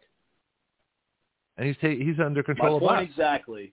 And, you Yeah. heard his uh, his his musical production, and uh, I talked about the means he produced it. Yeah, you saw the email. Yeah, I'm not going to open that up until after the show. Yeah. Well, where does Zelensky come from? Have you done? I, I I have not done an in-depth study of who he is, other than the fact that uh, he was basically put there by us. You know, this is a U.S.-sponsored government. Uh, Ukraine, to me, is the Democrat Party money laundering bank. Money goes there in huge amounts. Nobody knows where it goes. You know, and uh, it's just this, this Well, massive. how he was inserted tells it all. well, how do you, how do you get to be there? That's what I want to know. After they killed, after they got rid of Yanukovych. Okay, you know more about this than me. So what? So what? Uh, what happened? Now I'm curious. Well, it's not much. To, it's not much to talk about, but those who know the ins and outs of the one alphabet group, the CIA, it pretty much tells it all how he got there. I think the U.S. and uh, Ukraine had the, the had inputs on blowing up the pipeline. Of course, I have seen posters with climate change aggression with scuba gear on, but uh, you know that's just for laughs. Well, you, how would Ukraine do it though? Because they don't have the submarines, they don't have the technology. I mean, they might be involved the United somehow. States, yeah, CIA has access to submarines. Well, They have no. access to everything. Tom, does the CIA have military units at their disposal? Yeah, there are units that work with the CIA, but that's something we'll never find out about until about 50 to 100 years later. Okay, so we can suspect it, but we can't prove it. Nope, not until about 50 years from now. So that's something you could probably FOIA 50 to 100 years from now, and then they'll tell you Okay. everything you want to know about currently what's going on, not right now. And I'm sure someone will write a book on it eventually. So let's go back to Vietnam era then. Uh, have reports come out? You know, I remember the Phoenix Project, but I don't know if that was American military involved in that. And there was a lot of drug running out of the Golden Triangle. But um, is there anything documented from that war? Because that might lead us to to what's going on today. I don't think things change that much. They change names, they change people, but the operations change that much. Yep, I'd have, you to can- do, I'd have to do more homework on that particular topic, depending on what you Okay. wanted to find out. Yeah, CIA was Yeah. operating in Laos. We know they were operating in Vietnam. That wouldn't surprise me if they had some uh, a handle here. But going into this article you sent me, you talked about Putin's six key demands. I'll remind the audience of what that is. Uh-huh, One, that. no NATO membership and a, and a neutral position. Mhm. Um, he doesn't want he does not want uh, NATO countries bordering his countries, and you know for obvious reasons. Uh, two, Russian to be the second official language of Ukraine with laws prohibiting its abolish its abolished. You know, I'll get into that in a minute. Three, Okay. recognizing Crimea as Russian territory. Four, recognizing the independence of Donetsk and Lugansk. Mhm. Five, demilitarization of Ukraine and abandonment of weapons that could be a threat to the Kremlin. Yeah, that's not going to happen anytime soon. And six, banning of ultranationalist parties, organizations in Ukraine. Um, Well, that's Nazis. just going into That- one, that's Ukrainian on Nazis. Yeah, that's the Azov Brigade. We can talk about that too. Well, let's start. Let's go through it and tell me what you think. I'm curious. So no NATO membership on the border. They don't want they don't want people on the border able to fight them. Uh, they- you know, Mhm. right now NATO and other NATO countries, as I've gotten into before, are funding uh, you know weapons. They're giving them art. You know, America, we're giving them artillery. We're giving them HIMARS. I think we just passed 12.1 billion dollars worth of uh, aid to them again. I think we're up to last I checked was about Mhm. three weeks ago, 80 billion dollars worth of aid to Ukraine. We don't know where all the money's going. We know some of the Mhm. weapons aren't exactly getting to their destination. Yeah. Um, so where? So into- that's that's a question. That's a huge question. Is where this money's going? Did you ever serve in Europe? Uh, were you ever part of NATO? Uh, NATO force? Nope, I was never part of NATO force. My time was done in the Pacific, Australia, Thailand, and then the Middle East. Hmm. So for a year and a half. Yeah, interesting. I was just curious.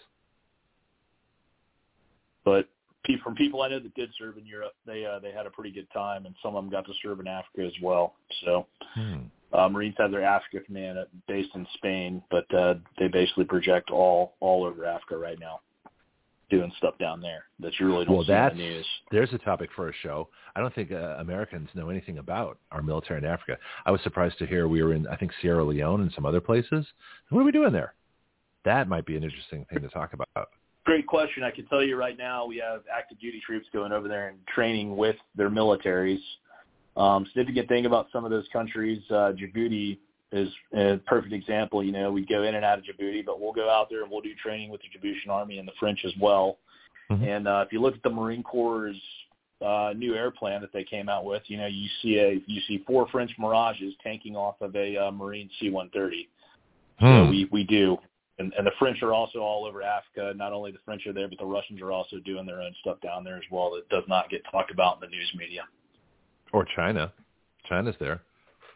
Yep, China's there. There's a Chinese base in Djibouti that uh, they don't want anyone to know anything about. You drive by that particular base, and uh, imagine, you know, buildings without streets. You know, a military base without people. That's the Chinese base. It's it's pretty eerie. You know, you drive you drive next to or around American base. Wow. There, uh, there is, uh, you know, people out there working out, eating lunch, working in the buildings. You know, prepare, preparing, doing work outside, doing their respective jobs. You will see, but yeah, you really don't see that on not even the country of China or even the Chinese base that's out in Djibouti. It's pretty eerie. Where is that I've driven Djibouti? by there. I've uh, I forgot my world uh, geography for a second here. Where's Djibouti? East Africa, right next to Ethiopia, Somalia, that area, far East Okay. Africa. I thought that was a city. I could be wrong though. I got my globe here. Nope, country. Djibouti is a country, and they have their own defense force. Uh, Huh. It's not very well trained, and we go over there and sometimes do training with them and support Oh, them. Oh, there it is. Found it. My globe's not that old. Yeah, right there. Ethiopia, Somalia, that whole Eritrea, that whole interesting corner of the world, right across from Yemen. Well, that's convenient. Right Yep. there at the uh, the Red Sea. Yeah. Okay. Yep. Good. Interesting. Right- I'm out, right- I, I've got I got a new globe. You know. Anyway. So so let's talk about this NATO Yeah. membership. Um, all right. Go ahead. Did you have a point you want to make first? Feel free. Yeah, that's where the entrance entrance to the Gulf of uh, Aden is. Yeah. Which, yeah, that's either they come that route or they go around through the Mediterranean, come through the Atlantic. So it's a shortcut to uh, get to the Pacific, really. Well, actually, it's Mediterranean. I got the Red Sea, and then you got the Mediterranean through the Suez Canal. That's the other. So the Suez Canal at one end of the Red Sea, and you got the Djibouti, Yemen, you know, straight through there is the other end of the Red Sea. Th- That's a huge choke point. Tom, do you know about that trade wise? Yeah, how everybody wants. Djibouti? I can tell you- Yeah, Okay. the Chinese are all out in that area. Like I was saying, there's a pretty good naval picture between American ships, Chinese ships. The Iranians are operating out in the Gulf of Aden, watching stuff we're doing. Mhm. Um, I guess one of the most vivid memories I have of being on a ship out in uh, the Gulf of Aden, you know, well out, well over the horizon, can't see land anywhere. I remember walking off a carrier one day and watching us watching a submarine just, you know, pop up to the surface randomly. Mhm. You know, it's just pretty pretty eerie, just out in the middle of middle of uh, the ocean, right off the coast of that country. But uh, never had that happen before. Was it one of ours? Great question. I really I never really found out. They announced it. I think people went out there and took pictures of it. But I can tell you what I did do. Uh, there's a Djibouti has a big port, and uh, there's basically a mural dedicated to an Iranian submarine that would go out there and park and basically do a port call out there. But uh, one of the interesting things about those ports is uh, they have they have cattle places to run cattle in and out of, and uh, you know they they run them in, they run them out, but uh, you really don't see many cattle when you're driving around that country. So I found that also to be pretty. Hmm. Maybe they have sacred cows too. It's a, it could be like India. Hmm. Interesting. All right. Let's get back to, to Ukraine and tell us all the things that we're not hearing on the news.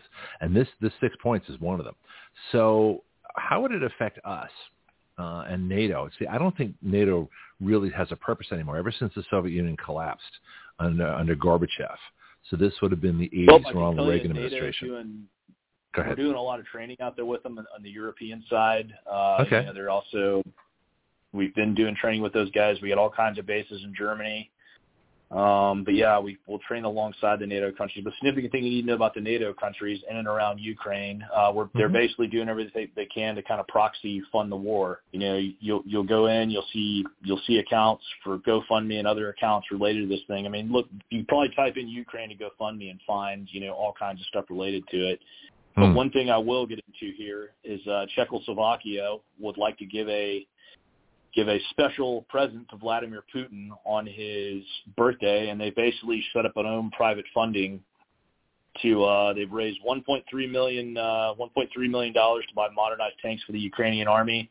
Uh, modernized Soviet-era T-72 tanks uh, is what they're buying. They have one feature here in uh, the article named Thomas, and uh, they're they're funding tanks, basically tanks to go into Ukraine. And here we go. We have on our own country, we have certain certain services like the Marine Corps uh, basically dismantling their tank their tank uh, battalions. You know, saying they're an outdated piece of equipment, but this proves to me they're not an outdated piece of equipment, and they're going to continue Wow. to get used.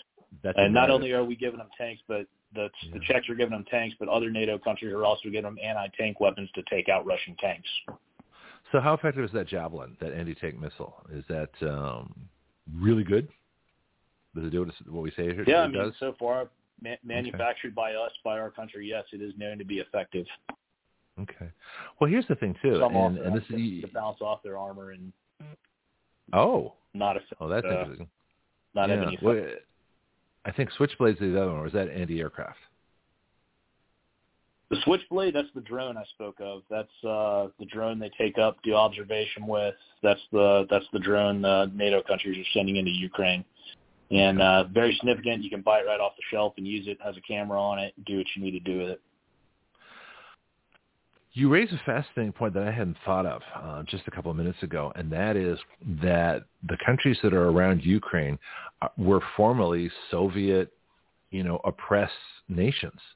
You know, the the Eastern Bloc, the the Warsaw Pact, and this is what opposed NATO. So NATO set up after World War II, as I understand it, and then Russia set up the Warsaw Pact, and they divided along what uh, Winston Churchill called the Curtain, the division between Eastern and Western Europe, and it went through um, East Germany, West Germany, and then of course there's Berlin, Berlin, which is a little kind of island in the middle of East Germany. Now I back in the 80s went through uh, East Berlin, crossed checkpoint Charlie, went uh, into East Berlin for quite a ways, and then I actually met a, a Army intelligence officer uh, of the 11th Cavalry that's right there at the Fulda Gap. So I actually know this area fairly well because I was there. Um, but it was fascinating to to do that. Um, but these other countries that were oppressed, you know, Czechoslovakia, which is now the Czech Republic and Slovakia, Bulgaria, Hungary, Romania, all these places were, were Soviet-controlled dictatorships. Uh, I think Romania, they shot the Ceausescu's, you know, so, so these places have history. Places, you know, Poland, same thing. So how much of what's going on in Ukraine is Eastern European revenge for what the Soviets did, now the Russians, you know, uh, did to them uh, from World War II until the collapse of the Soviet Union? What do you think? Well, their mothers and fathers lived through it and uh, lived through those communist days and dealt with it. Mhm. Yeah, I could say they're a little bit bitter, a little bit angry, and so are their so are their children. After that, they probably imparted that anger to them. Do they worry about being uh, occupied again by if, if Russia decides to to do their empire? If they take Ukraine, or do they have a domino theory that if Ukraine goes, you know, who's next? Moldova I don't know. of those other. That's that's a Hmm. great question. I haven't seen anything written on a domino theory, but you got the the Poles. People in Poland are concerned. The Ukrainians are concerned. Poland's tried to do uh, political agreements with us to get troops in Poland. Mhm. Um, but yeah, I'd say they're definitely concerned, and Russia is they're definitely concerned about being pressured by Russia. Uh, another thing I will add to the report this week, you have certain uh, basically Chechnyan separatists fighting Mhm. against uh, the Russians over in Ukraine right now. Basically, switch sides. You know, but one of the one of the reasons their commander makes saying, "Hey, like you guys are usually allied with the Russians. Why are you fighting with the Ukrainians?" Well, some of the Chechnyans are very ir- irate about uh, Russia coming into their country years ago and basically taking it over and influencing it. And uh, you know, so they've chosen some of a handful of guys have chosen to go over to Ukraine and uh, fight. Uh, Chechens are Muslim, aren't they? If I remember, they're a Muslim minority. That's correct. That's an accurate statement. So that's th- th- there's an interesting dynamic too. So now you got Muslims fighting with with Christian Ukrainians uh, against Soviet, you know, atheist Russians. It, it's just an interesting. I mean, the the religion aspect. Anyway, so NATO. uh, Let's get back to NATO. Should do you think that NATO serves a purpose anymore, or is it causing more trouble than it's worth? From my experience doing bilateral training with other countries, I know you'd get a lot out of it. Um, they would get a we lot could out train without I think it's NATO. great. We could train for agreements. We could have uh, military exchanges. They do joint exercise all the time. We just did one with uh, South Korea. We do them with Japan, but we don't have uh, a Pacific thing like NATO, for example. Yeah, I mean we don't have NATO out in the Pacific, but yeah, you're right. You do have countries training out in out in the Pacific, and the very significant thing you have out in the Pacific, if America decides, hey, we're not going to do any more training with these countries and do any and, and carry on any more military relations or diplomatic Mm-hmm. relations, you know who's going to go out there and fill that void? China, and that's something that doesn't get advertised because the Chinese are all over the world, and that organiz- that uh, country will their culture will fight a war for 500 years until they win it. It's already been done. Yo, I agree yeah, with you as far as absolutely. No, goes, I'm not saying stuff we should have engagements. We should have military joint exercises with South Korea, Japan, Taiwan. We should uh, be doing all these things. But I'm just saying we can do that. It, it doesn't require like a NATO bureaucracy. It doesn't require billions of dollars that aren't necessarily militarily militarily related. I think we can be just as effective in Europe without NATO and save a ton of money and not instigate, you know, this uh, Russian, you know, stuff that's going on in Ukraine. I mean, it might have happened anyway, but you know, it's a very different thing with us having tipping the scales of, of the balance there. So, now, which which war went on for 500 years? I'm kind of curious with China. You, you raise an interesting point. Well, I mean, they keep fighting. What have, what have they done down in Africa? The Silk Railroad. They've they've basically built you know their empire all over the world right now, and they they're Okay. doing everything economically they can to get into other countries, and uh, which is going to negatively affect our economy. And what do we have? Most of our stuff in America. You go pick up a product at Walmart, you look at it, where's it made? China. Even printed on the plastic on the product you printed up. But I mean, it's it's it's an economic war they've been fighting more than they have a military and war, and they've also now recently released and written books about it. So. No, I agree with you. I think I think the, Yeah, the they modern have, warfare uh, is cyber and economic. Yeah, go ahead, Bianchi. Then I'll get some more of these points here. We got uh, in the time available. Well, I got two points. Jackie? You know, uh, they talk Mm-hmm. about the denazification of Ukraine. I don't know why Zelensky wouldn't uh, go with that because he had ancestors that uh, was killed in the uh, Jewish Holocaust during World War II. but That's also, you know, with China, China has monitors around towns that actually monitor the U.S. debt clock. And when every time it re- goes over a certain point, the whole crowd just cheers.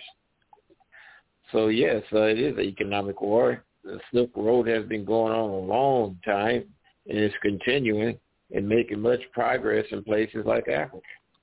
Yeah, we're going to talk about uh, the debt on another time. Probably do that because we have a constitutional amendment that would take away the power of Congress to borrow money. We have a way to cure the debt, but implementing that's going to be a whole different thing. I want to get back to this this uh, the idea because Bianchi raised a point about the Nazis. So number six on the on Putin's points, banning of ultra-nationalist parties and organizations in Ukraine. So the Azov Brigade is a descendant of actual German Nazis. There were Nazi brigades in, in Ukraine that were sending Jews, you know, into Auschwitz. And so I understand Russia because Russia doesn't want to have anything to do with Nazis for obvious reasons. You know, they destroyed their country. Uh, is that why is that not uh, an interesting or negotiable uh, demand? What do you think, Tom? Um, I just think you know we know. I mean, it's, it's proven. I mean, we know we know they do have the Azov Battalion. You specifically mentioned has pictures of them with their battalion colors on, holding up a bunch of Nazi flags in front of a tank. And uh, you know, we know that battalion's been pretty brutal. Um, done a lot of immoral things far as uh, killing civilians and other stuff. But yeah, I- I- currently, you know, there's pictures of them marching with the uh, with the Nazi flag and uh, having issues. But I think that's the news specifically they're talking about banning and uh, getting rid of. And if you shut down political parties in a country, guess what? The political parties are just going to surface, uh, you know, under the radar anyway. So, you know, will they will they completely be able to shut down this? Have this plan to shut down nationalist parties that threaten the state? No, it's not not, not possible. Can't control people's thinking and ideas. But lately, you know, what do we see in our own news media? Them uh, screening out stories, pulling articles. You know, you, someone publishes an article about this. Uh, this substance being injected, this unauthorized substance being injected into Americans, and a doctor gets on, publishes a medical journal article, a rebuttal saying how terrible it is. You know, that license get pulled. Not to mention you have the no license for disinformation people. Uh, they have their own Twitter, they have their own Instagram handle run by a girl named, I believe, Allison Nitzel. Uh, you know, her stuff is allowed to be posted, but anyone who posted anything that's against the state, you know, immediately gets taken down, and that's what we're seeing in our own country.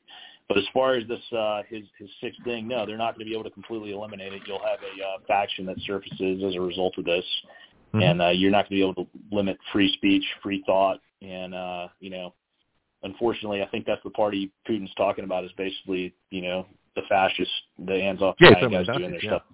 Yeah.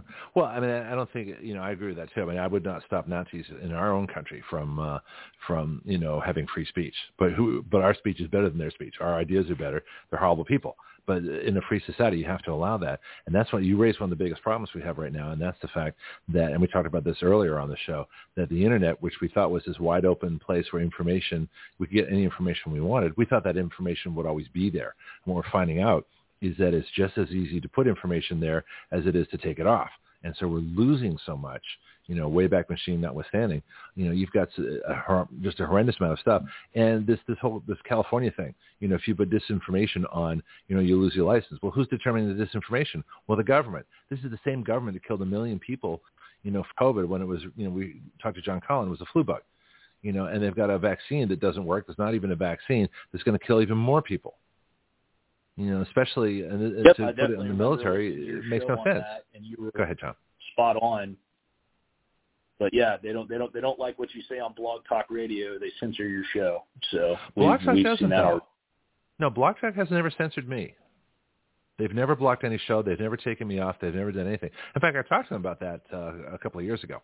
We're coming up on our 1,000th show Monday uh, on Blog Talk, and I've talked to the, the, the it's it's actually been great. It's been fabulous here. I, I get no you know, occasional technical issues where I get you know cut off and I have to call in by phone, but other than that, no, it's been fabulous. But what's interesting, I talked about that. I said, uh, you know, given the climate that we're in now, you know, can I be as controversial as I want? Can I say what I want? Can I bring on guests? Is there any point of view? You know, and they said, look, as long as you don't advocate violence, as long as, as you're not overtly racist and in a disgusting way, you know, as long as you're not, you know, and that's basically it. And we don't do that here. I don't allow that stuff. You know, and so I've had uh, one guest I had to, you know, chastise and take off just because they wanted to, you know, advocate violence and do some other stuff. And I said, I can't have that. But other than that, you know, I call Dr. Fascist Dr. Fascist on a daily basis. Genocidal, psychopathic, narcissistic, avaricious, pathologically lying vaccine drug pusher. I say that all the time. I've never had a problem with Blog Talk for saying that. Never.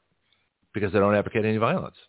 You know, I don't wish them any harm. I say that good. What openly about too. what about your Twitter and Instagram? Does stuff get pulled off of those all the time? All the time. All the Yep. time. One thing I've Yep. seen, some people have done interviews. Some of my friends have done interviews. You'll see Mm-hmm. a whole string of interviews on Facebook. Mhm. And uh, that particular interview that they did, you'll see a two to two a two week gap when the interviews are released weekly, and that one week will be missing because Facebook has censored it and pulled it off. Oh, I could Facebook. I had just, uh, in fact, I did an interview with Christian Elliott uh, a few weeks ago. He finally, I, they just got it to me yesterday, uh, and I, I put on Facebook. It was immediately banned. So wait a minute, I'm talking about you know my stuff. Well, apparently he's banned because he's a health advocate. He goes against the grain. He wrote articles against the COVID vaccine two years ago.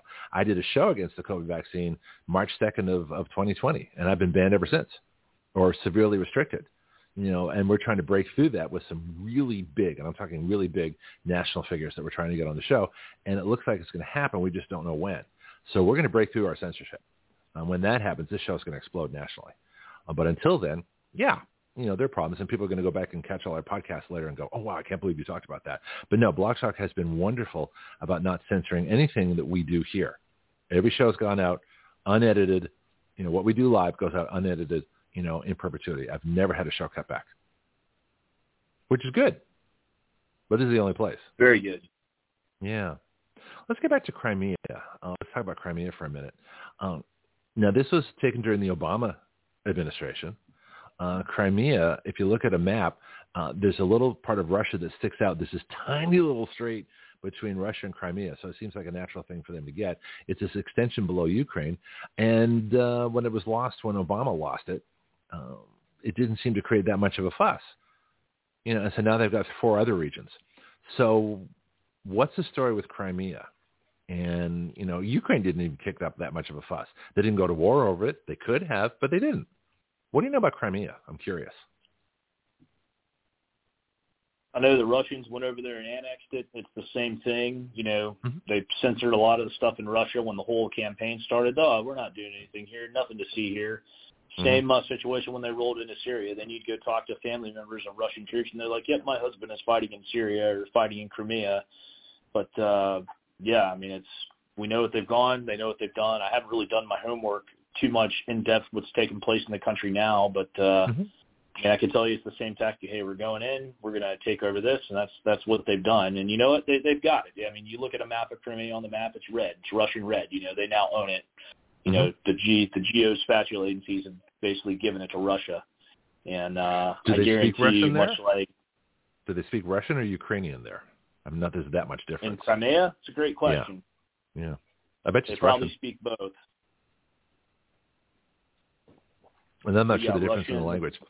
Yeah. Yeah, Well, the Rus- there's- I don't know the difference in language either, but they, they want both languages in Crimea as well, and then Ukraine's pushing for two languages. Um, you know, to have Russia and Ukraine in the Ukraine, especially in the con- Russian-controlled regions right now that are, you know, less than a year into this Russian campaign, they're having people living in those regions vote, which I find absolutely nuts on who they want to be controlled by. yeah, it's really interesting. Well, you've got these four regions: Donetsk, Luhansk, uh, Kherson, and this is one I can't pronounce: Zaporizhzhia. Uh, and these are these four regions that are along the western edge, the edge of Ukraine that that uh, connects to Russia. Well, actually, most of Ukraine connects to Russia. You got Belarus to the north, north Poland to the northwest, Romania and Moldova to the southwest, and you got the Black Sea to the south. And so, so for those that don't know, that's kind of visualization. Crimea is is like this extra chunk of land that's that's off, you know, of of the bottom of Ukraine. It connects to Russia on the western side. On the eastern side, there's there's a good part of the Black Sea, but Ukraine has Odessa, so the big they have a big port to the Black Sea directly that is not affected by Crimea. Of course, they're shooting at the, the folks from Crimea, but there's still Ukraine still has access to the sea.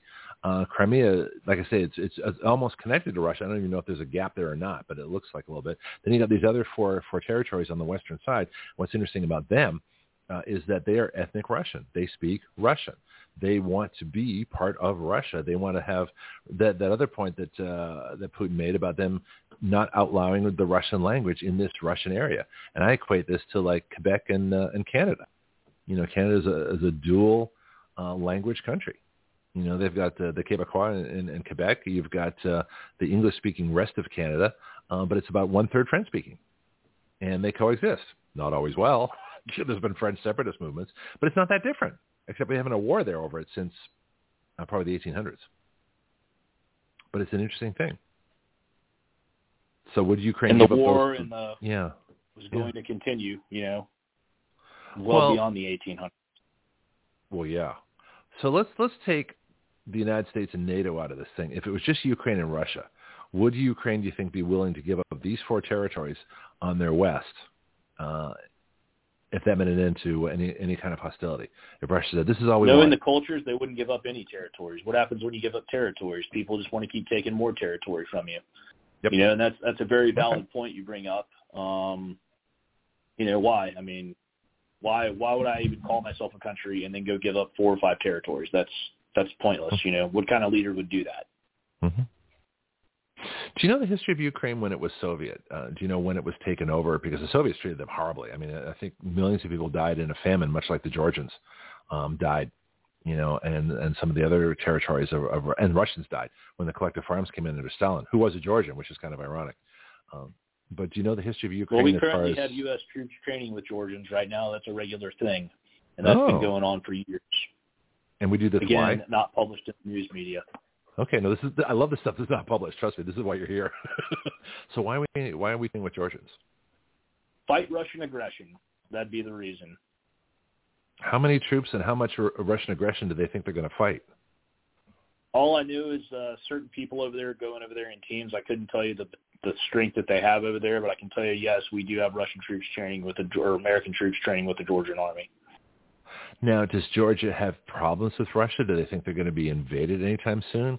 Is this like a special forces operation, you know, to sabotage No, and destroy, or what is main, it? Mainstream. They're training with every aspect they can train with. Basically, our infantry training with their infantry. Like, you know, we know that's that's been going on for years.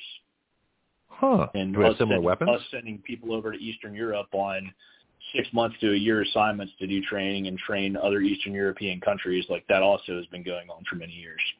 So, can you name some of those countries? Chechnya, I think Lithuania- Kazakhstan, Uzbekistan. Yeah. Which ones? Which ones over there?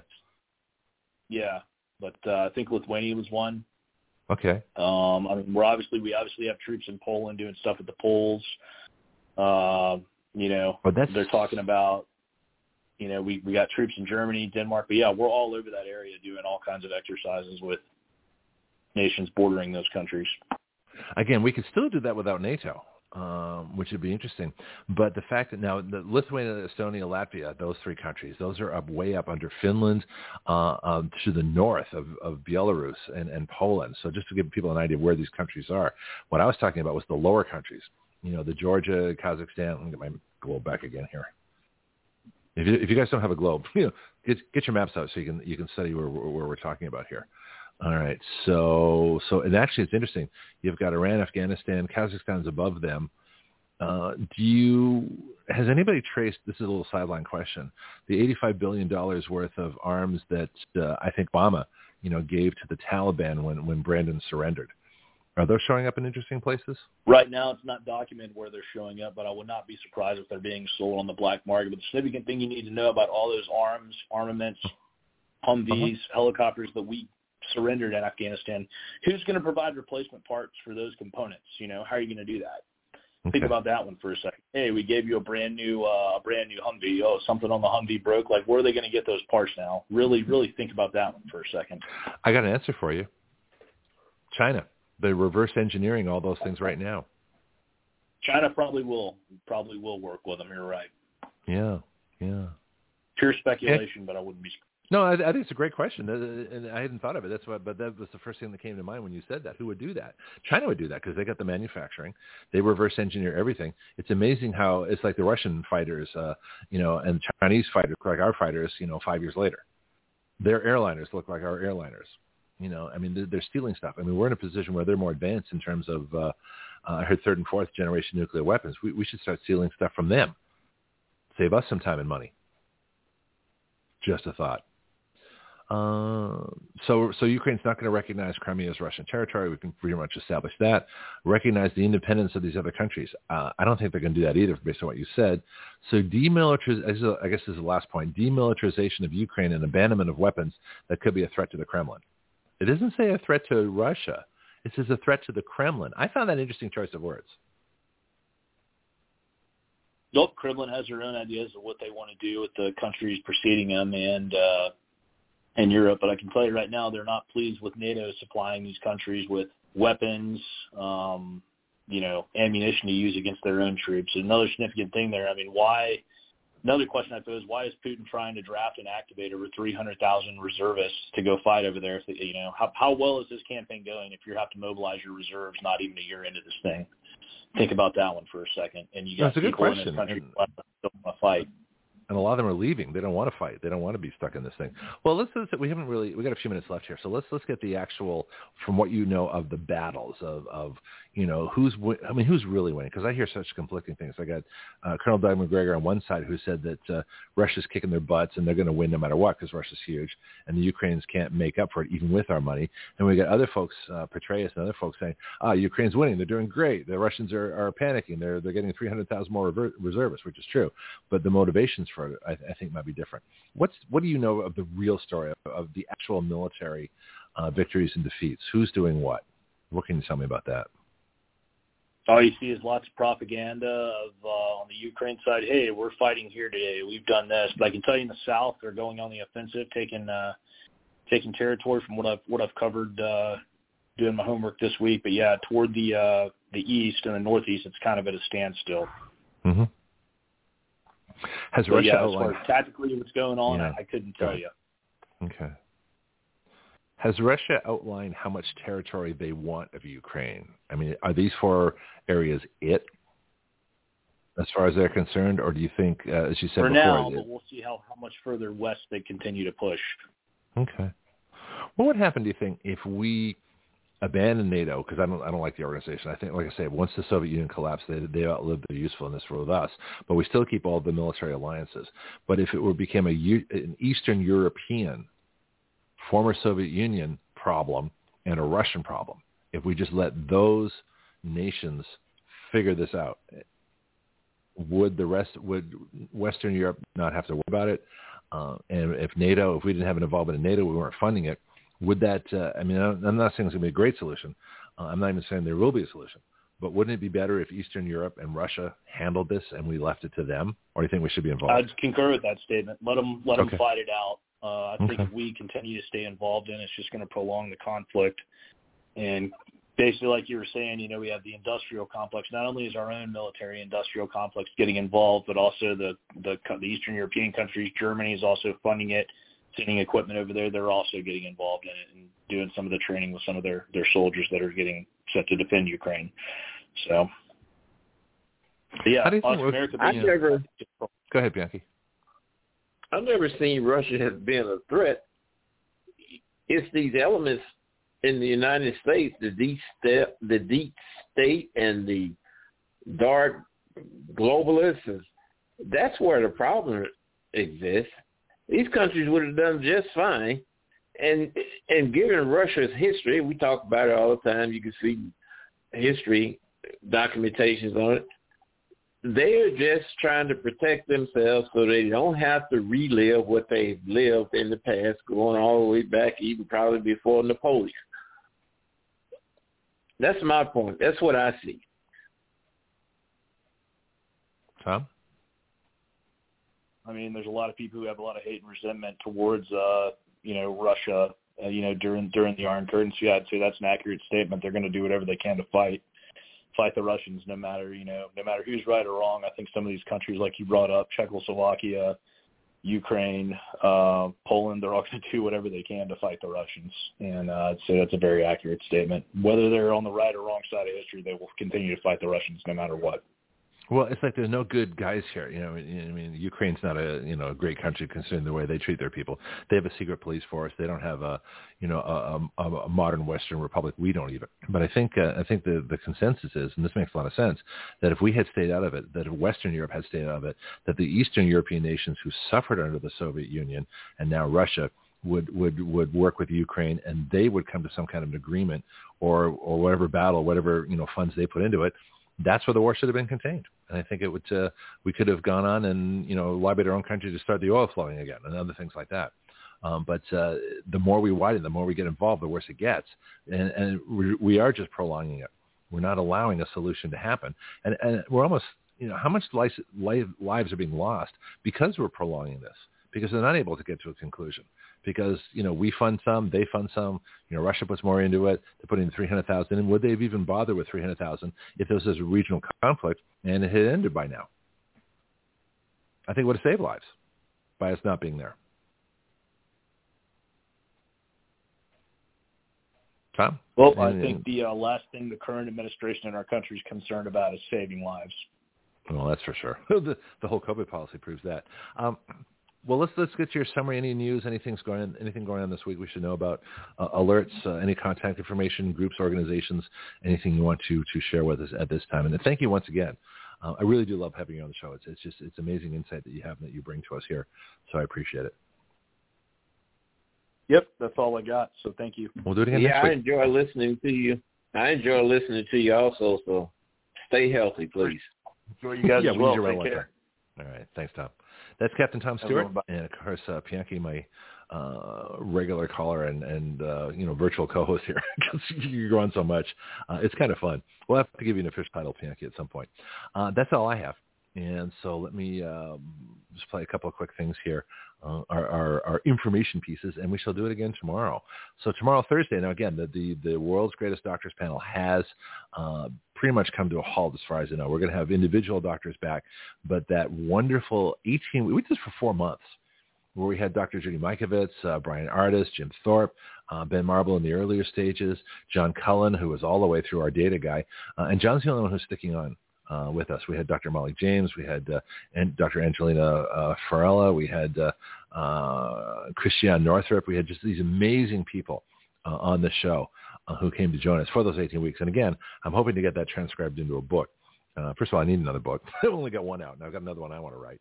Um, but that that was just an amazing time. So you can always go back uh, and listen to those episodes. They were Thursdays, so just go back Thursdays the last 18 weeks. Except last week was the first week we didn't do it, um, but that's how it works. So seven o'clock in the morning Central Time on Thursday. Uh, John Cullen comes on at nine. Um, although I may change the time on Thursdays if we have West Coast guests. Sometimes to, to allow them to get up and function, I have to extend the show a little bit later uh, and start it a little bit later. But that's about the only thing. All right, I'm done. Bianchi, any final words? And then we'll uh, come back tomorrow. Come back tomorrow. Sounds good. Our website for legislative stuff is writeyourlaws.com, W-R-I-T-E-Y-O-U-R-L-A-W-S. If you want to be a sponsor here and help us out, that uh, contact me, me by email, greg at writeyourlaws.com. We do have a PayPal account if you want to contribute, and that is paypal.me slash, where's, where's my, I can't find, here we go, PayPal me slash action radio. So it's paypal.com slash PayPal me slash Action Radio. And all the other information on our, our discount codes, uh, WYL, uh, for all the products that we have, it's right there uh, on our on our page, our broadcast page. You can find all that. And again, blogtalkradio.com slash citizen action is where we are. And I will see you all tomorrow. This is Greg Penglis. So what is Action Radio?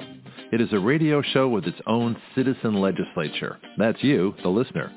It is a fully interactive system of listeners, expert guests, social media, writing bills, legislator input, bill submission, lobbying, and citizen action. Action Radio is the future of talk radio using all the available technology in one completely integrated new system.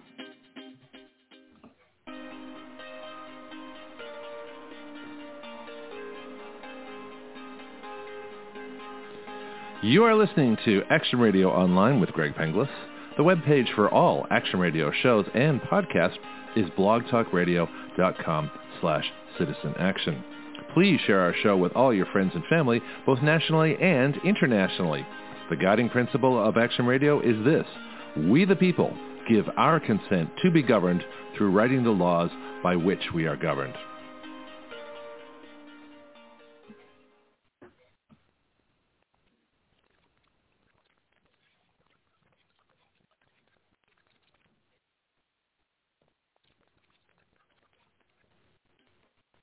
Waiting on a tax return? Hopefully it ends up in your hands.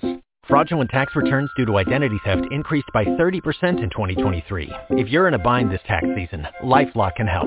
Our U.S.-based restoration specialists are experts dedicated to helping solve your identity theft issues. And all LifeLock plans are backed by the Million Dollar Protection Package. So we'll reimburse you up to the limits of your plan if you lose money due to identity theft. Help protect your information this tax season with LifeLock. Save up to 25% your first year at LifeLock.com slash aware.